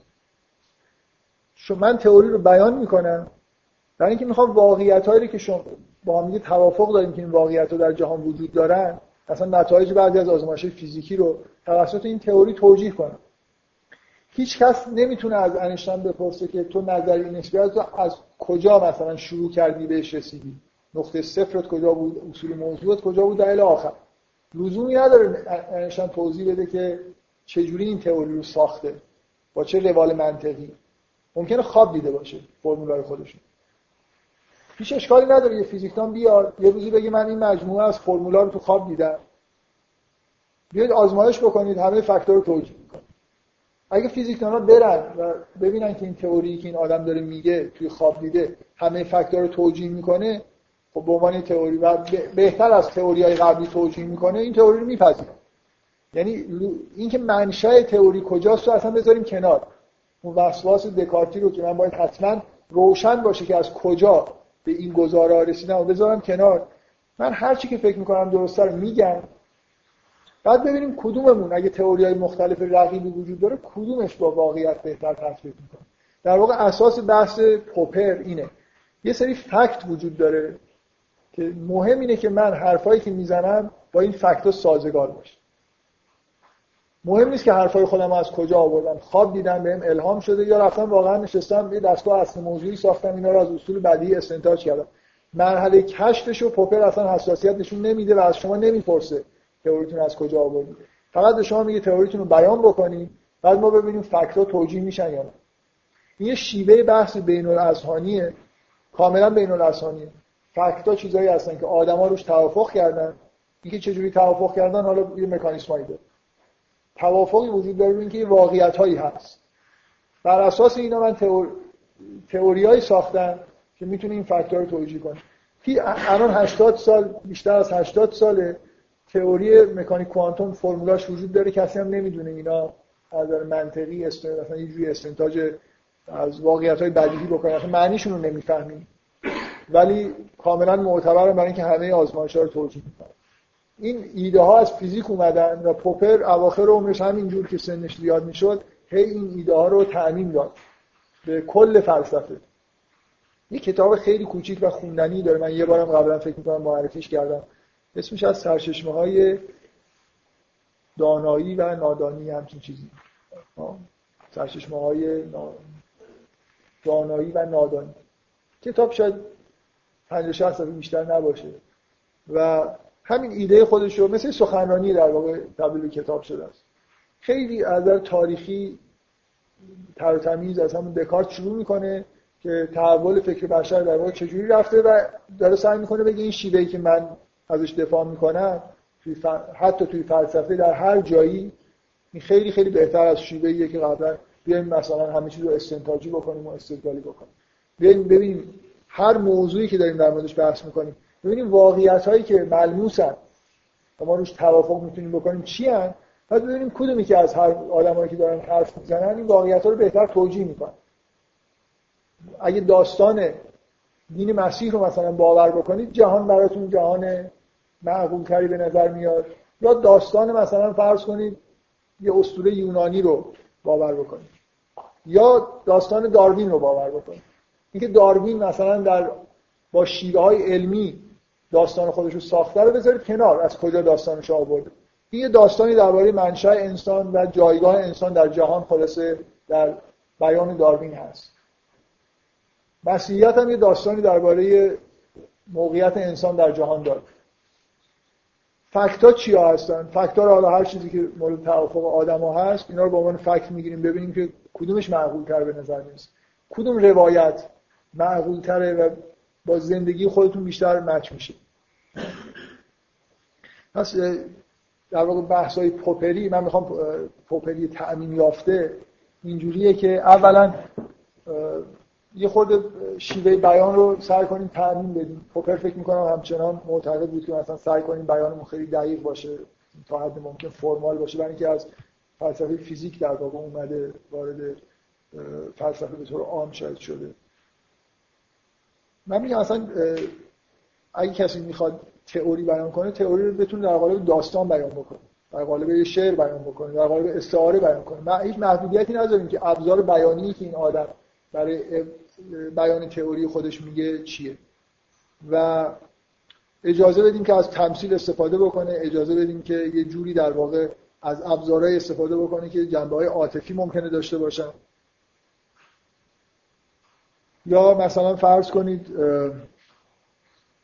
اجازه بدیم که برای تایید تئوری خودش از ابزارهای متفاوتی استفاده بکنه. یعنی مثلا فرض کنید من اشکالی نمی‌بینم از نظر منطقی. بگم این یه شیوه بحث منطقیه که آدما توسط مثلا معجزات بیان از حقانیت خودشون دفاع کنن.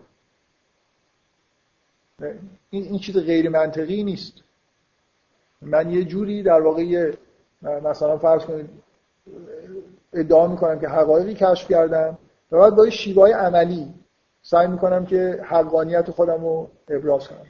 اگر این فکت پذیرفته شده باشه تو جمعی که مقابل من ایستادن فکت به عنوان یه چیز پذیرفته شده وجود داشته باشه که انسانی که مثلا به حقیقت رسیده اعمال خارق العاده ای باید بتونه انجام بده پس این الان شیوه بحثیه که از نظر پوپر اشکال نداره. چون پوپر همونطوری که روی اینکه تئوری از کجا اومده محدودیت نمی‌ذاره روی اینکه فکت ها چجوری تولید شدن هم چندان محدودیتی نمی‌ذاره.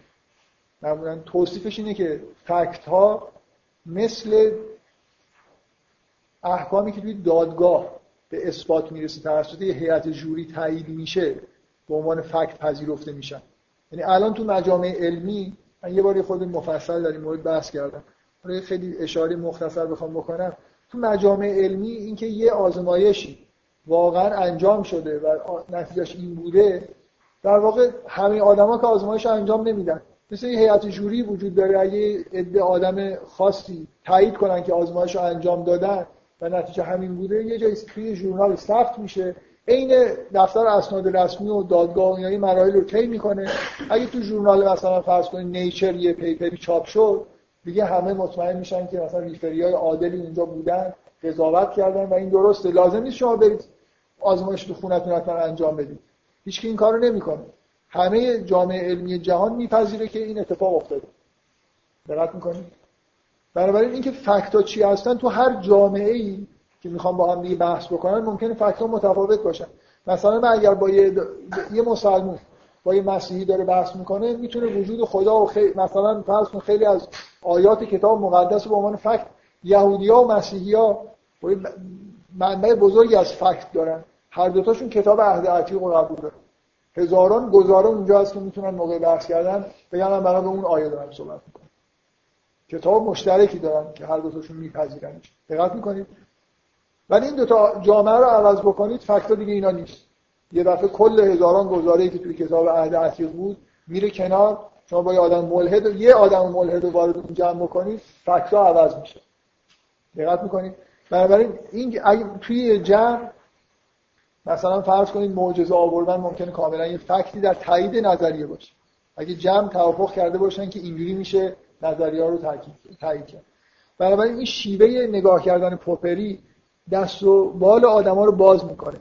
برای اینکه بتونن اون چیزی که تو ذهنشون هست و با یه ترتیب یه مقدار دل بخواهتری بیان بکنن وسواسی رو منشأش نداشته باشن و بیشتر سرگرم این باشن که فکت هایی که مورد قبول آدما هست و به نوعی در واقع توجیه بکنن این بفهمید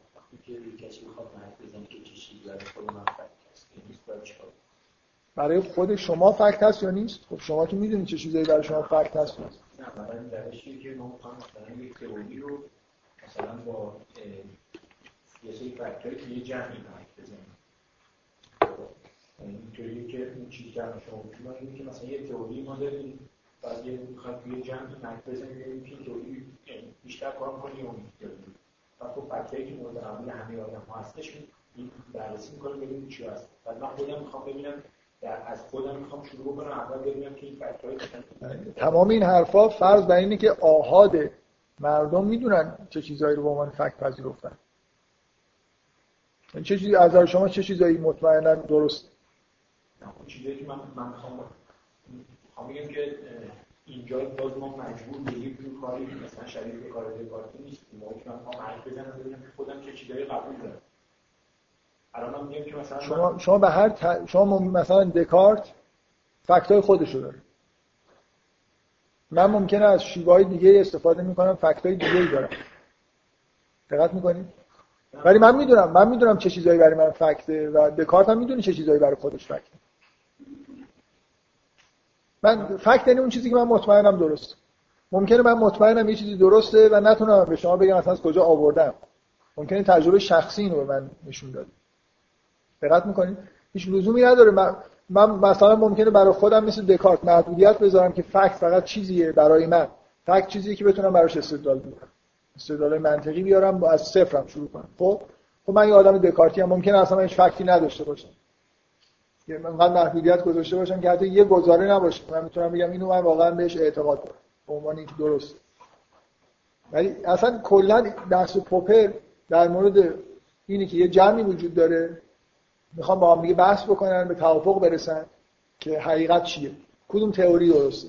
مثلا در مورد جهان در مورد فیزیک در مورد بیولوژی هر چیزی دیگه. و پوپر معتقد داره یه جوری شیوه کلی بحث بین الاذهانی رو بیان می‌کنه. رفتی به فیزیک و بیولوژی و نمی‌دونم فلسفه و هیچ چیز دیگه ای نداره. اساس بحثش اینه که اگه آدمایی می‌خوان به توافق برسن قبلا باید یه چیزایی توافق کرده باشن. یا اصول موضوع یا واقعیت های تجربی. فرق نمی‌کنه. چیزهایی رو به عنوان فکت باید یه جنبه پذیره تا بتونن با هم دیگه تعامل داشته باشن. اگه من دو نفر باشن هیچ گزاره مشترکی نداشته باشن. می‌خوام چجوری اصلا با هم دیگه حرف بزنم این میگه من دارم حرف بهتری می‌زنم اون میگه من حرف بهتری می‌زنم. یه مجموعه ای از عقاید مشترک باید وجود داشته باشه. بعد بیایم ببینیم تئوریایی که آدمای مختلف تو این جمع میگن کدومشون بهتر فیت میشه به این فکتای مورد قبول همه. پوپر هیچ کاری به این نداره که آدما تک تک چجوری فکتای خودشون ساختن. چرا ایمان دارن چرا ایمان ندارن؟ فقط داره در مورد این بحث می‌کنه که با فرض اینکه آهادی وجود دارن که این آهاد شناختهایی به دست آوردن تجربیاتی دارن یا اصولی دارن. و می‌خوان که تئوریایی بیان بکنن. ممکنه من اصول مشترکی نتونم پیدا بکنم. درست؟ بنابراین هیچ اصل مشترکی توی تئوریم نباشه. کاملا بدون تئوری داشته باشم که لازم نباشه که اگه چند تا گزاره کلی به عنوان اصل رو همه پذیرفته باشن طبعا همه تئوریا باید این اصول رو در واقع رعایت کنن مثلا شیوه عقلگرایی که در واقع تأمین چیزیه که دکارت مثلا برای خودش رو می‌کنه. که من خودم اینطوری هم. و توی بحث بین هم فرض کنید که تفاوت اینه که دکارت می‌خواد از یه جایی بسازه بره جلو. و به آدما هم در واقع میگه اگه شما می‌خواید به حقیقت برسید بیاید ببینید من درست ساختم یا نساختم. پوپر میگه نه. پوپر میگه اصلا کار ندارم. تو چه جوری ساختی اومدی جلو؟ حرف تو بزن. تو در مورد به چه بین خدا وجود داره بین اساس جهان اینجوریه اینطوریه. مثلا نفس با روح نفس با جسم مثلا دو تا واقعیت مجزاست و همه حرفایی که آخرش رسیدی همه رو به من بگو. بعد من نگاه می‌کنم ببینم اصلا به دنیا می‌خوره. دنیا رو نگاه می‌کنم تجربیات خودم رو نگاه می‌کنم می‌بینم نه اصلا با دنیایی که من می‌شناسم سازگار نیست. دقت می‌کنید یعنی تو یا توی یه جمع ممکنه همه به این نتیجه برسن که آره تمام فکتایی که ما یه جوری توافق داریم کاملا مثلا تئوری های فلسفی دکارت اینا رو پوشش میده. این بحث های فیزیکی دیگه. یه تئوری های جدید میاد یا آزمایش های جدید میاد. یه جمع ممکنه یه دفعه در اثر یه تجربیات عمومی که اتفاق میفته مثل مثلا دنیای فیزیک دارن یه دفعه فکت های جدید توش ظاهر بشه. مثلا دوره‌ای که فیزیک نیوتنی تبدیل به فیزیک نسبیتی شده مثلا آزمایش مایکلسون مورلی مثال خیلی واضحه. یه آزمایشیه که دیگه اونجا توجیه نمیشه. حالا من دنبال یه تئوری میگردم که این آزمایش توش جا بشه. بحث‌های قبلی نیوتن رو هم در واقع بتونم نگهش دارم خب؟ فرق اساسی اینه که پوپر ما رو آزاد می‌کنه. از اینکه چجوری بسازیم. دقیقا یادم تو همون کتاب فکر می‌کنم این جمله رو داره که اشکال نداره اگه یه نفر تئوری خودش تو خواب دیده باشه. از نظر دکارت اصلا این قابل قبول نیست. یه نفر صبح پاشه کتاب بنویسه بگه من این حقایق رو در خواب دیدم باید شروع کنه از این مبنایی استدلال کنه به اونجا برسه. پوپر میگه خب اشکال نداره. این آدم بهش وحی شده خواب دیده. الهام شده یا استدلال کرده. یا بعضی جا رو استدلال کرده بعضی جا رو تجربه کرده یه جا هم بهش وحی شده. مهم اینه که محصولش یه چیزی در مورد جهانه و ما باید ببینیم که این تئوری که در مورد جهان داره میگه چقدر با تجربیات ما سازگاره با چیزای ملموسی که ما مطمئنیم که درسته. این یه شیوه نگاه غیر دکارتی دکارت محدودیت های کشف داره محدودیت های بیان داره. اینجا شما این چیزی که من بهش میگم تعمیم یافته میگم اصلا پوپر تقریبا خب حرفش اینه به سعی کنیم فرمال بیان بکنیم دقیق بیان بکنیم. اینا رو هم برداریم. اشکال نداره. با داستان می‌خواید حقایقی که در مورد جهان میگید پست مدرنش کنیم. پوپر پست مدرن داستان بگو روایتاتو بگو در مورد جهان. مجموعه عقایدتو بگو. من نهایتا نگاه می‌کنم ببینم این با اون چیزی که من از جهان می‌شناسم چقدر فیت شد. اینطوری نیستش که الان مثل این که مثلا یه آقای سی بیرون یک جمع وایساده بعد داره توصیه می‌کنه که این جمع شما اگر که درس اینو لازم بکنید این کار رو بکنید. خب حالا من می‌خوام بگم که توصیه اینجا برای که آدم ها با خودشون مشخص بکنن اصلا هیچ توصیه وجود نداره. پوپر چیزی نمیگه. توی جامعه علمی حرفایی میزن که مثلا فکتار رو توصیه هایی داره که فکتار رو از این کانال ها مثلا بگذاره ولی این تیپ توصیه ها رو حتی قبل از پوپر خیلی مرسوم بود. پوزیتیویستا خیلی بحث های به شدت تکنیکالی دارن در مورد اینکه یه آزمایش چجوری باید بیان بشه چجوری تجربه بشه چجوری نمی‌دونم وارد جامعه علمی بشه و این حرفا. پوپر میگه هر کاری بکنید خلاصه یه جورایی چی میگن کانونشنالیسته. یعنی میگه خلاصه دارید بر اساس یه قرارداد مثل دادگاه و هر حال یه فکتی میاد یه جوری داریم.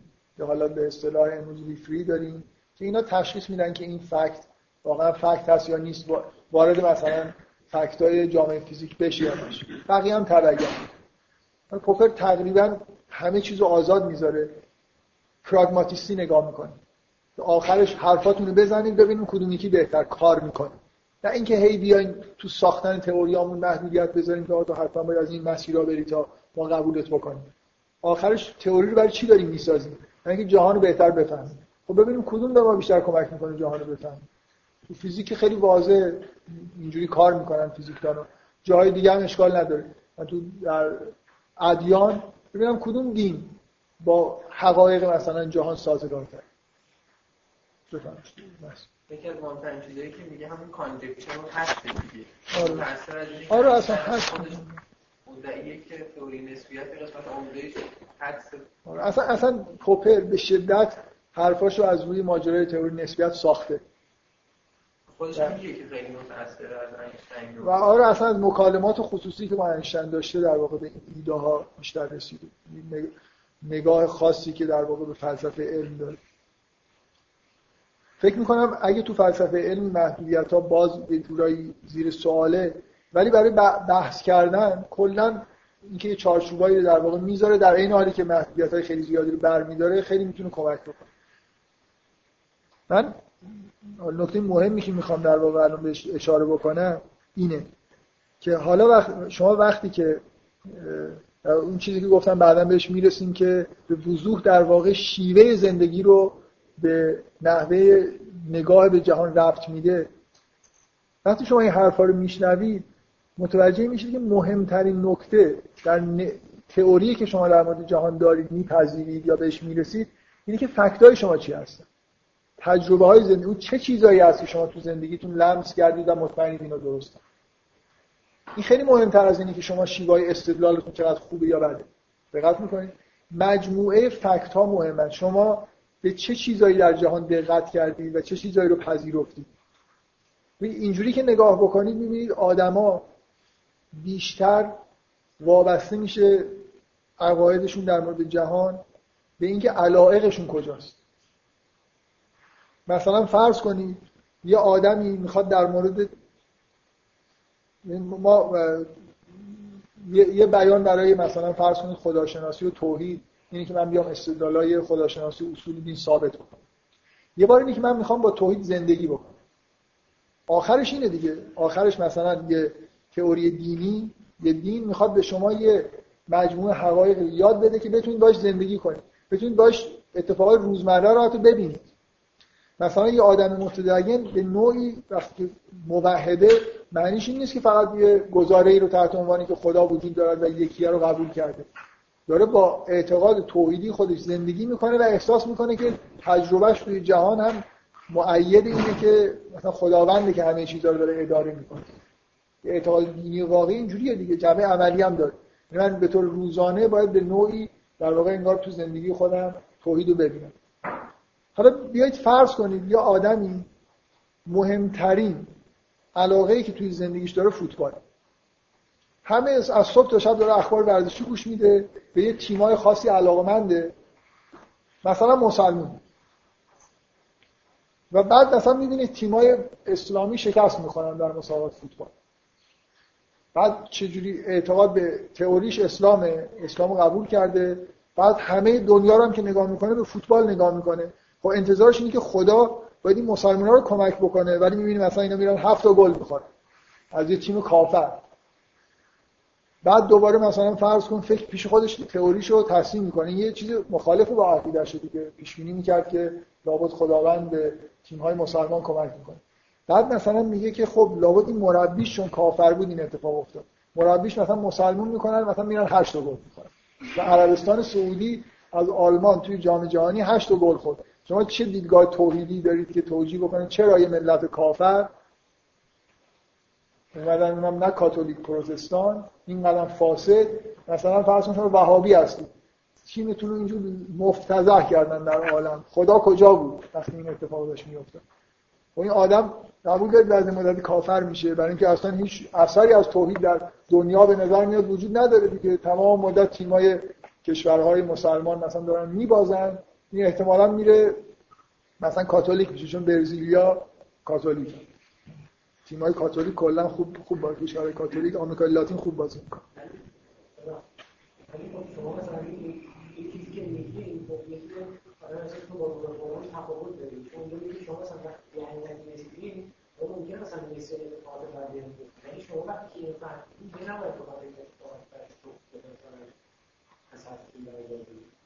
من نمی‌دونم. قرآن گفته که اگه اتفاق بدی افتاد از حرفتون بر نگردید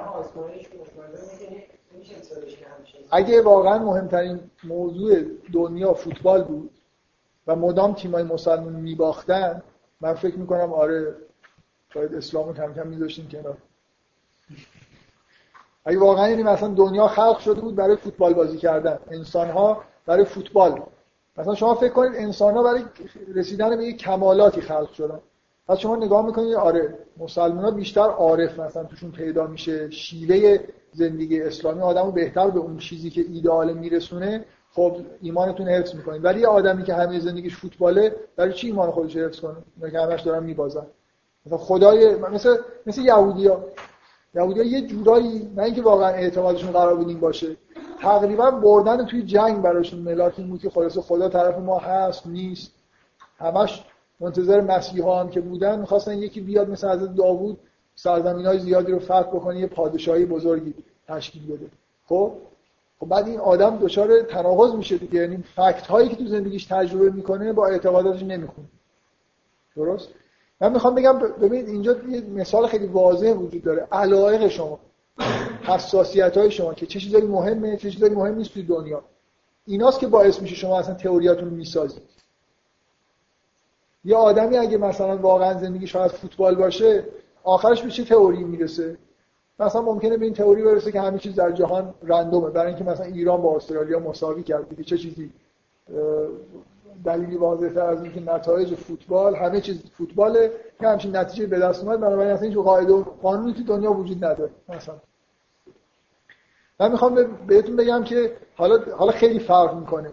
اینکه زندگی شخصی آدم علایقی که داره اینکه به قول نیچه من به نیچه کلی بد و بیرا گفتم دو بار تا حالا دارم به نیچه مراجعه می‌کنم. بنا به همون روایت. لزومی نداره آدم دیوانه از همه حرفاش بده. خیلی نیچه خیلی حرفای خوبم زد. ولی مطمئنا نیچه حقایق رو درک نکرد. انتقادهای خوبی از دیگرانی که می‌گفتن حقایق رو درک کردن داره.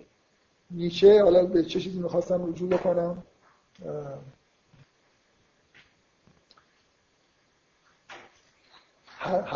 زایه شد. آها نیچه یه اصطلاحی داره که توی فلسفه‌اش خیلی اصطلاح مرکزی هست چشم انداز دقیقا یه همچین ایده ای داره. که اصلا دیدن حقیقت انگار هر آدمی وقتی به جهان نگاه می‌کنه از یه چشم اندازی داره نگاه می‌کنه. اینجوری نیست که دکارت چشم انداز نداشته باشه. بتونه چشم انداز خودش رو صفر کنه. مثلا بشینه فقط به طور فرمال استدلال کنه. در اصل میگه شما چی دوست دارید؟ چه تجربه تو زندگی چی دیدید؟ ایده ها تو اون چیزایی که روتون تاثیر گذاشته فکتای زندگی شما رو تشکیل تشکیل میدن. برای اینه که زندگی مثلا مؤمنانه باید داشته باشید اگه می‌خواید موحد باشید. شما نمی‌تونید هر جوری زندگی بکنید و توحید رو حفظ بکنید. دقت می‌کنید؟ یعنی اگه همه زندگیتون بشه فوتبال واقعا در عقاید توحیدی خودتون ممکنه دچار شک و تردید بشید. روزی که مثلا طرفدار تیم باشگاهی باشید مثلا. بعد هی دعا کنید هی مثلا دیگه خیلی اصرار بکنید بعد مثلا تیمتون چهار تا گل بخوره. بعد هی اتفاق میفته و احساس می‌کنید خداوند یا مثلا نیست یا مثلا حرفای شما رو گوش نمیده به شما مثلا شما قهر کرده دچار یأس میشید خلاصه یه جوری توی جهانبینی شما تاثیر می‌ذاره. این اون نکته خیلی مهمه دچار غفلت توی دیدگاه های مدرنه که ما می‌خوایم در واقع این چیزها رو برای حذف کنیم. سعی کنیم که این چیزها دقت بکنیم. مهمترین نکته بیش از این که دقت بکنیم که تئوری رو چجوری داریم می‌سازیم اینه که فکتامون رو چی داریم انتخاب می‌کنیم و از کدوم حوزه ها اگه فکتای ما قوانین کپلره می‌رسیم مثلا به قوانین نیوتن. اگه مجموعه فکتای دیگه ای داریم به چیز دیگه ای می‌رسیم. وقتی داریم در مورد ادیان صحبت می‌کنیم چه مجموعه؟ اصلا دنبال این هستیم چه چیزی رو توجیه بکنیم تو دنیا؟ این مهمه. و می‌خوام کار به اینجا برسونم که مسیحی ها که پشت کوه زندگی می‌کنن اصلا مجموعه فکتایی که می‌خوان در موردش حرف بزنن این چیزای غیر از اون چیزایی که ما می‌خوایم در موردش صحبت کنیم. تئوری برای چیز دیگه انگار دارن می‌سازن. بعد ما نتیجه تئوریشون رو نگاه می‌کنیم فکتای خودمون رو نگاه می‌کنیم از چه حرفای بی‌ربطی اینا می‌زنن اینا که هیچ این چیزا نداره. و اونا هم دقیقا به این پشت این ور کوه که نگاه می‌کنن همین احساس بهشون دست من می‌خوام برسم به اینجا که از اینجا شروع بکنیم که چه, م... چه مشاهدات چه مجموعه فکتایی هست مشکل چیه که با تئوری های خودشون مسیحی ها می‌خوان حل کنن؟ تئوری رو بر مبنای چه حقیقتی می‌خوان بسازن؟ بفهم.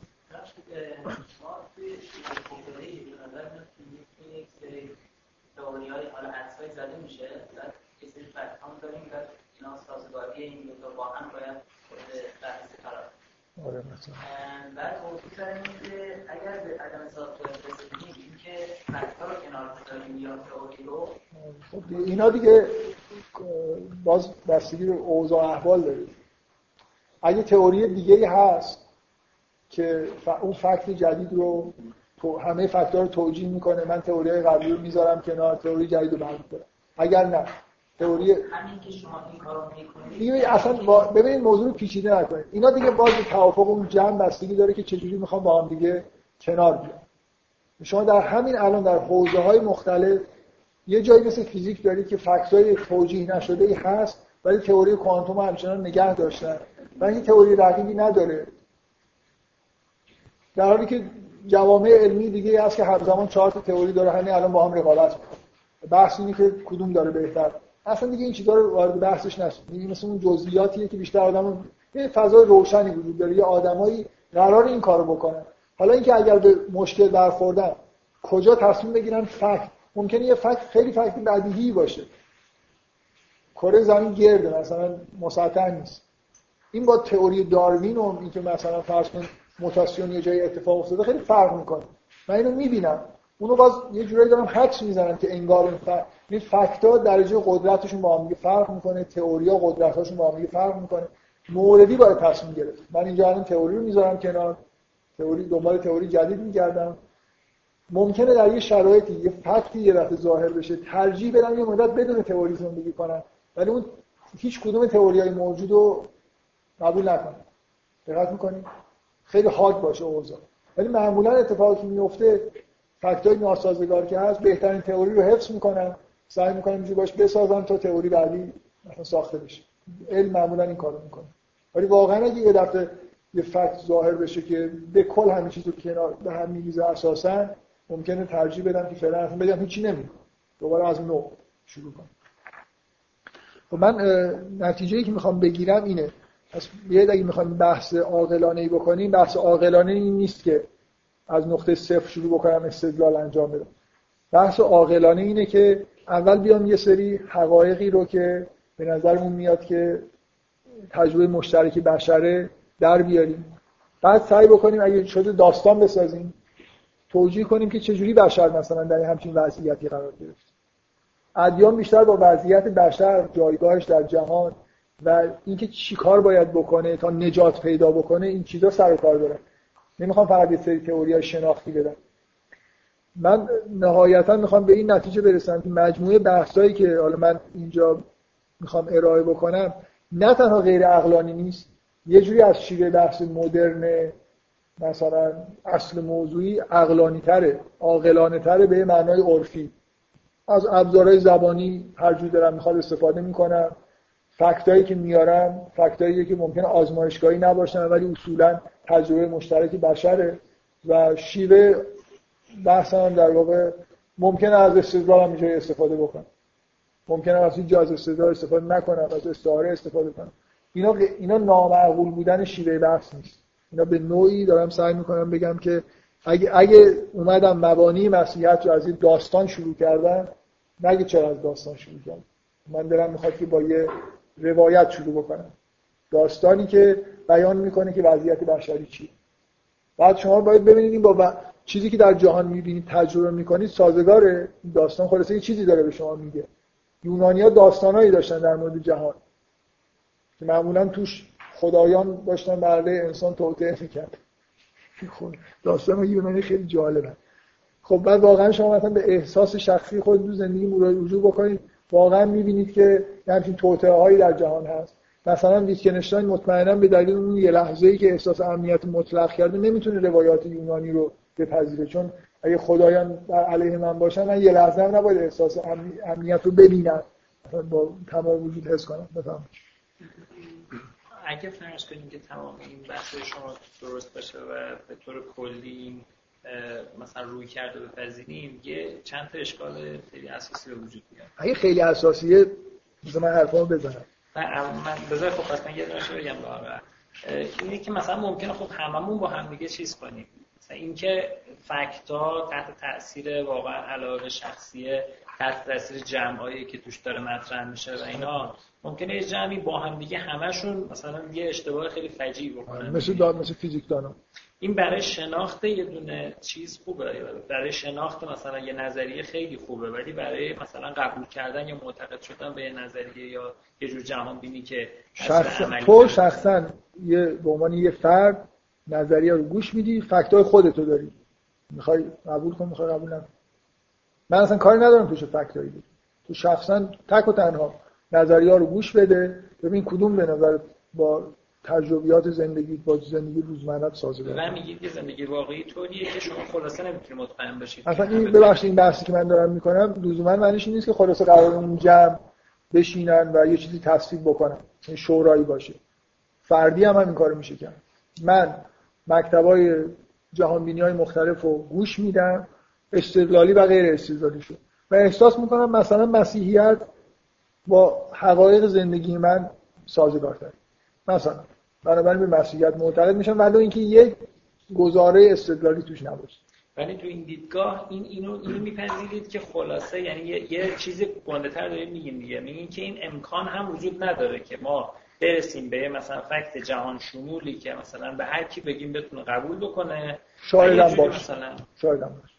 شاید یه روزی فکت های جهان شمول هم به وجود بیاد اصلا اینا این جهان شمول بودنش نست... این که همه تاییدش بکنن چیز اصلا مهم نیست داره. یعنی اینکه اینکه در یه میزان جهان شمولی فکت مثلا چه جوری و اینا از نظر تاریخی ممکنه اتفاق عجیبی بیفته. کما اینکه ما دورانی از تاریخ داشتیم خیلی از فکت ها جهان شمول بودن اصلا درستیش چیزه اصلا هیچ چیزی همه چیز در واقع یه جوری یه آزادی توش وجود داره. و اصلا هم لزومی نداره که جمعی فکر بکنی شما شخصا زندگی خودت رو نگاه کن برای خودت یه تئوری از تئوری های موجود انتخاب کن و اینا رو تلفیق کن با هم مهم اینه که شیوه پوپری یعنی اینکه من آزادی عملایی در بیان آزادی عملایی در دوری کردن از اینکه منشأ تئوری های خودم لازم باشه بگم. به در تاکید فقط روی بیان اجزای تئوری با ابزارهای زبانی مختلف دارم. و نهایتا پراگماتیستی نگاه می‌کنم تئوری خوب تئوریه که منو یه جوری به جهان و تجربیات من مربوط می‌کنه. نه تئوری که پایه های ظاهرا قوی داره. خب پس بیایم به عنوان شروع روایت اسقفی به نام پدر، پسر و روح القدس شروع کنیم.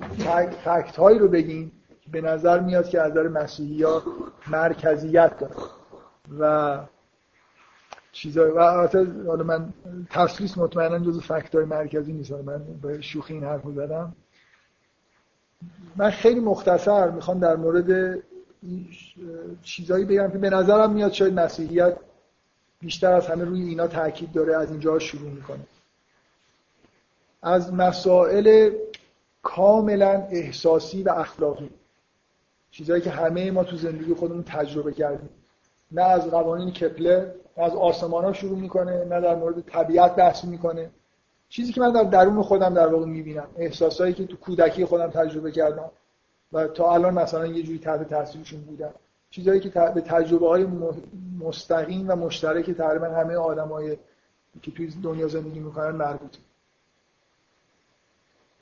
همه ما به نظر میاد هممون یه تجربه از یه سعادت و خوشی در دوران کودکی حداقل داریم.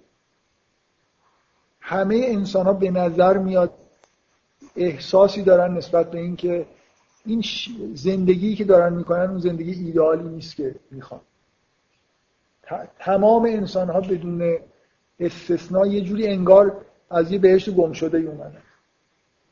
در زندگی خودشون رنج می‌برن در موقعیت قرار می‌گیرن که نمی‌خوان قرار بگیرن.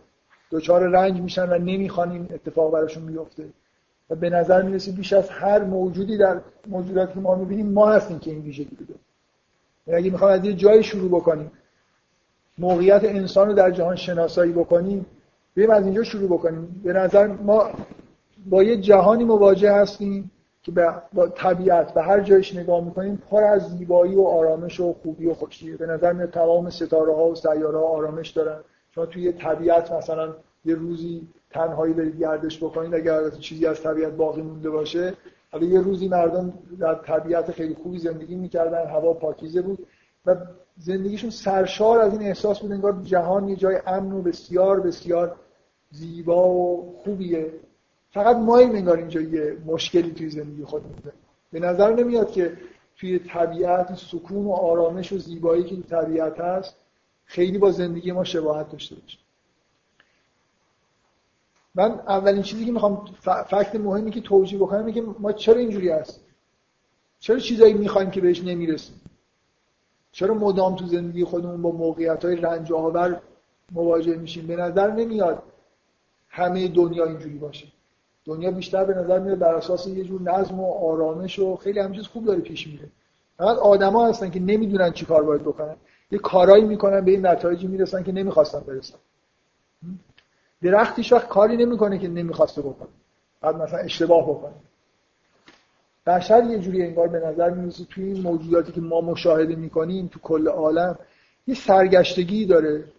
مدام در واقع دچار رنج و با مسئله شر درگیره. همیشه در این دلهوره که اتفاقای بدی ممکنه براش بیفته. شما واقعا فکر کنم یه فکت ثابت شده زیست شناسی اصلا این حیوانایی که شکارچی ها شکارشون می‌کنن شکارچی های طبیعی زندگی پر از دلهوره ای ندارن. به نظر میسه خیلی همین موجودات علیرغم اینکه مرگ تهدیدشون می‌کنه باز موجودات آرومی هستن. ولی این حالا من حیوانات رو به دلیل اینکه به نوعی تو سایه انسان هستن می‌تونیم کنار بذاریم. هر چی در مورد موجوداتی که دورتر از انسان هستن بیشتر فکر می‌کنیم به نظر میاد ویژگی های متفاوتی نسبت به ما دارن.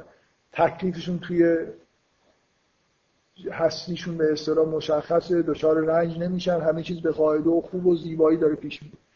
و بشر این وسط این موجودی که تمام مدت درگیر دور شدن از یه چیزیه که به نظر میاد قبلا داشته. این دو تا نکته است. یه نکته این که من الان دچار مشکلاتی هستم. یکی اینکه به نظر میاد در اعماق وجود خودم یه تجربه مثبت دارم. در کودک هر چی دورتر تو کودکی خودم نگاه می‌کنم احساس می‌کنم که اونجا آرامش داشتم خوش بودم. هر چی داره مثلا زندگی میگذره یه جوری انگار از چیزی دارم دور میشم. اینو این یکی از فکتایی که مسیحیت در واقع مسیحیت روش تاکید می‌کنه. اینکه دنبال این باشیم ببینیم انسان چجوری دچار همچین وضعیتی شد. جهان رو وقتی نگاه می‌کنیم به نظر میاد خدای عادل و خوب و زیبا و پر از کمال که همه چیز رو خلق کرده داره اداره می‌کنه هست. به غیر از زندگی انسان ها رو که نگاه می‌کنیم به نظر میاد همه چیز در برهم نه فقط فوتبال نتایجش خیلی توحید توش مشخص نیست نتیجه جنگا هم خیلی معلوم نیست که کدوم طرف برنده میشه. و اینجوری نیست که آدمای خوب تو این دنیا اونایی که مثلا مباهد هستن با اونایی که نیستن وقتی درگیر میشن اینا ببرن اونا ببازن. همه چیز در هم بر هم دنیا توش ظلم وجود داره دنیا توش شرارت هایی وجود داره که با بقیه چیزهایی که توی دنیا می‌بینیم خیلی سازگار نیست.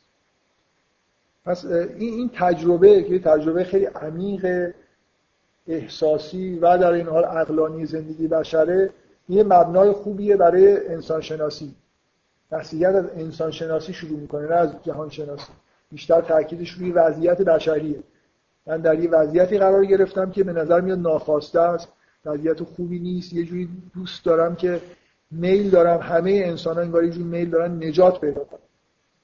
حالا می‌تونه مثلا این نجات به این شکل باشه که اعتقاد پیدا بکنیم که خب این یه دوره میگذره بعدا در بهشت نجات پیدا می‌کنیم یا هر تئوری دیگه ای. به هر حال خواست این که من از این دوران یه جوری بگذرم به یه دوران دوباره مثلا انگار به بهشت گم شده ای دوباره برگردن در انسان ها وجود داره. از جنبه های تراژیک بشر که بدون اینکه شما تجربه کرده باشید با تمام وجود بهش معتقدین که همه ما می‌دونیم که میمیریم. دوران موقتی تو این دنیا هست. این فکت خیلی مهمیه. لازم نیست من اثباتش بکنم. اثبات من استقرار ناقصه. دیدم تا حالا مردم مردن. که دلیل نمیشه. از دکارت میشه شک کرد دیگه. خب شاید من نمیمیرم. اصلا شاید اون آدمایی که من فکر می‌کنم مردن وجود نداشتن من که نمی‌تونم ثابت کنم. اینجوری فکر نکنیم ما هممون از نه از تجربیات بیرونمون از درونمون مطمئن میمیریم. اما یه جوری انگارش از درون ما ما میگه که موجود فانی هستیم. همیشه این موقعیت همونطوری که موقعیت هایی که توی روزمره باش مواجه هستیم گذراست کل زندگی یه چیزی گذراست. ما این موجود بلا تکلیفی هستیم جلوی خودمون مرگ رو داریم. باید یه جوری زندگی بکنیم. به نسبت به زندگی خودمون احساس مسئولیت می‌کنیم. همه آدما یه جوری احساس می‌کنن دارن در طول زندگیشون زندگیشون رو می‌سازن. خلاصه یه روزی به گذشته خودشون نگاه می‌کنن حسرت می‌خورن. احساس می‌کنن که هیچ آدمی فکر نمی‌کنن وجود داشته باشه که مگر اینکه عقلش واقعا کم باشه. که احساس نکنه که می‌تونست زندگی بهتری بکنه. این زندگی کرده زندگی کاملی نبوده. شما هر موقعیت زندگیتون رو نگاه کنید می‌تونستید بهتر رفتار کنید. می‌تونستید تصمیمای بهتری بگیرید اینا اینا فکت های مشترک بشریه دیگه. شما می‌خواد کافر باشید می‌خواید اعتقاد داشته باشید این احساسات همه مردم دارن. همه می‌دونن میمیرن همه می‌دونن که یه جوری در واقع در این وضعیت های ناخواسته ای هستن. هیچ آدمی فکر نمی کنم بگی من دارم در بهشت زندگی می‌کنم.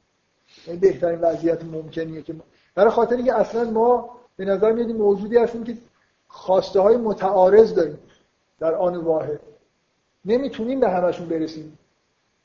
دقت می‌کنید شما یه لیستی تهیه بکنید اینکه می‌خواید فردا بهترین روز زندگیتون باشه. اصلا بهتون آوانس بدن شما وارد بشید بهش بشید همه خواستهاتون عملی بشه. لیست تهیه بکنید که چی می‌خواید می‌بینید همه اینا رو نمی‌تونید با هم داشته باشید. و اگه انتخاب کنید باز یه جوری رنجی از اینکه چیزایی رو از دست دادید داره دقت می‌کنید؟ اینا فکتن دیگه یه جورایی. اینا اینا فکتای پایه مسیحی هستن. وجود خدا رو فرض بگیریم. من نمی‌خوام اینجا در مورد در یه فکت پایه مسیحی اینه که از اوضاع جهان میاد که یه حاکم عادل و یه آفریننده کاملی در جهان وجود داره. که همه دنیا و انسانها رو خلق کرد مشکلی که اون فکتی که در واقع این تئوری که به همه جا انگار به نظر میاد تئوری خوبیه ولی به انسان که نگاه می‌کنیم به نظر میاد که احتیاج به یه بست تئوری داریم. یه خود پیچیده ترش بکنیم. برای اینکه بفهمیم که این یه دونه موجود چرا اینجوری شده. چرا زندگیش این شکلیه. فکر کنم اینجا این مبنای خوبیه برای شروع در واقع مفاهیم مسیحی. انسان شناسی مسیحی که نتیجه در واقع یه جور نگاه خاص به الهیات و اینکه در مرکز بحثای الهیات مسیحی برخلاف الهیات سایر ادیان نجات شناسی وجود داره. یعنی اصلا این مبحث چون مب... سرفصل مباحث الهیات مسیحی رو نگاه کنید تقریبا هیچ کدومش به غیر از مثلا وجود خدا که اونم باز عمدهش چون مربوط مسئله تسلیس و این چیزا میشه اون قسمت الهیات به معنای اخصش بحث کردن در مورد خدا. غیر از یه بحثایی اصلا با الهیات اسلامی می‌بینی چندان اشتراک نداره. الهیات اسلامی پر از بررسی صفات خداست. چون کمتر می‌بینید مسیحی ها دقدقه اینو داشته باشن که در مورد صفات الهی بحث بکنن. اولش به شدت در مورد انسان شناسی توی الهیاتشون بحث می‌کنن. نجات شناسی مثلا دارن مسیح شناسی دارن. یعنی ما مثلا نبوت و پیامبر شناسی بحث خیلی کوچیکی توی الهیات ماست. نبوت بحث مهمیه ولی پیامبر شناسی. یعنی من تئوری داشته باشم در مورد که پیامبر چی بود؟ به عنوان حقیقت مثلا فرض کنید الهی. در حالی که شاید مهمترین فصل الهیات مسیحی بحث کردن درباره هستی مسیح درباره چیستی مسیحه چرا؟ برای خاطر اینکه همه ایده های انسان شناسی و نجات برمیگرده به شناختن مسیح. چون مسیحی که انسان رو قرار نجات بده. از از کجا از اینجا شروع بکنیم که همه ما در واقع یه شوری توی سرمون هست یه چیز مفقودی توی زندگی خودمون داریم تو وضعیتی قرار داریم که نمیپسندیم و این در جهان جهانی که بهش نگاه توحیدی می‌خوایم داشته باشیم مسئله سازه. معلوم نیست که بشر چرا اینجوری شده. ما باید تئوری داشته باشیم که بیان بکنه برای ما که چرا بشر در یه همچین وضعیتی قرار گرفت. و فکر می‌کنم مبنای بحثای الهیات مسیحی بحثای اسقفی از نظر من خوبه که از اینجا شروع بشه. حالا هر کسی ممکنه یه چیزی داشته باشه یه نقطه شروع متفاوتی داشته باشه. خب من بذارید چیزایی که جلسه آینده دیگه. به یه جایی رسیدم که می‌خواستم که از جلسه آینده مستقیم از اول که میایم دیگه بریم سراغ این که یه اطرافی داره سعی می‌کنه که دقیقا بیان بکنه که چی از مسیحیت می‌فهمه.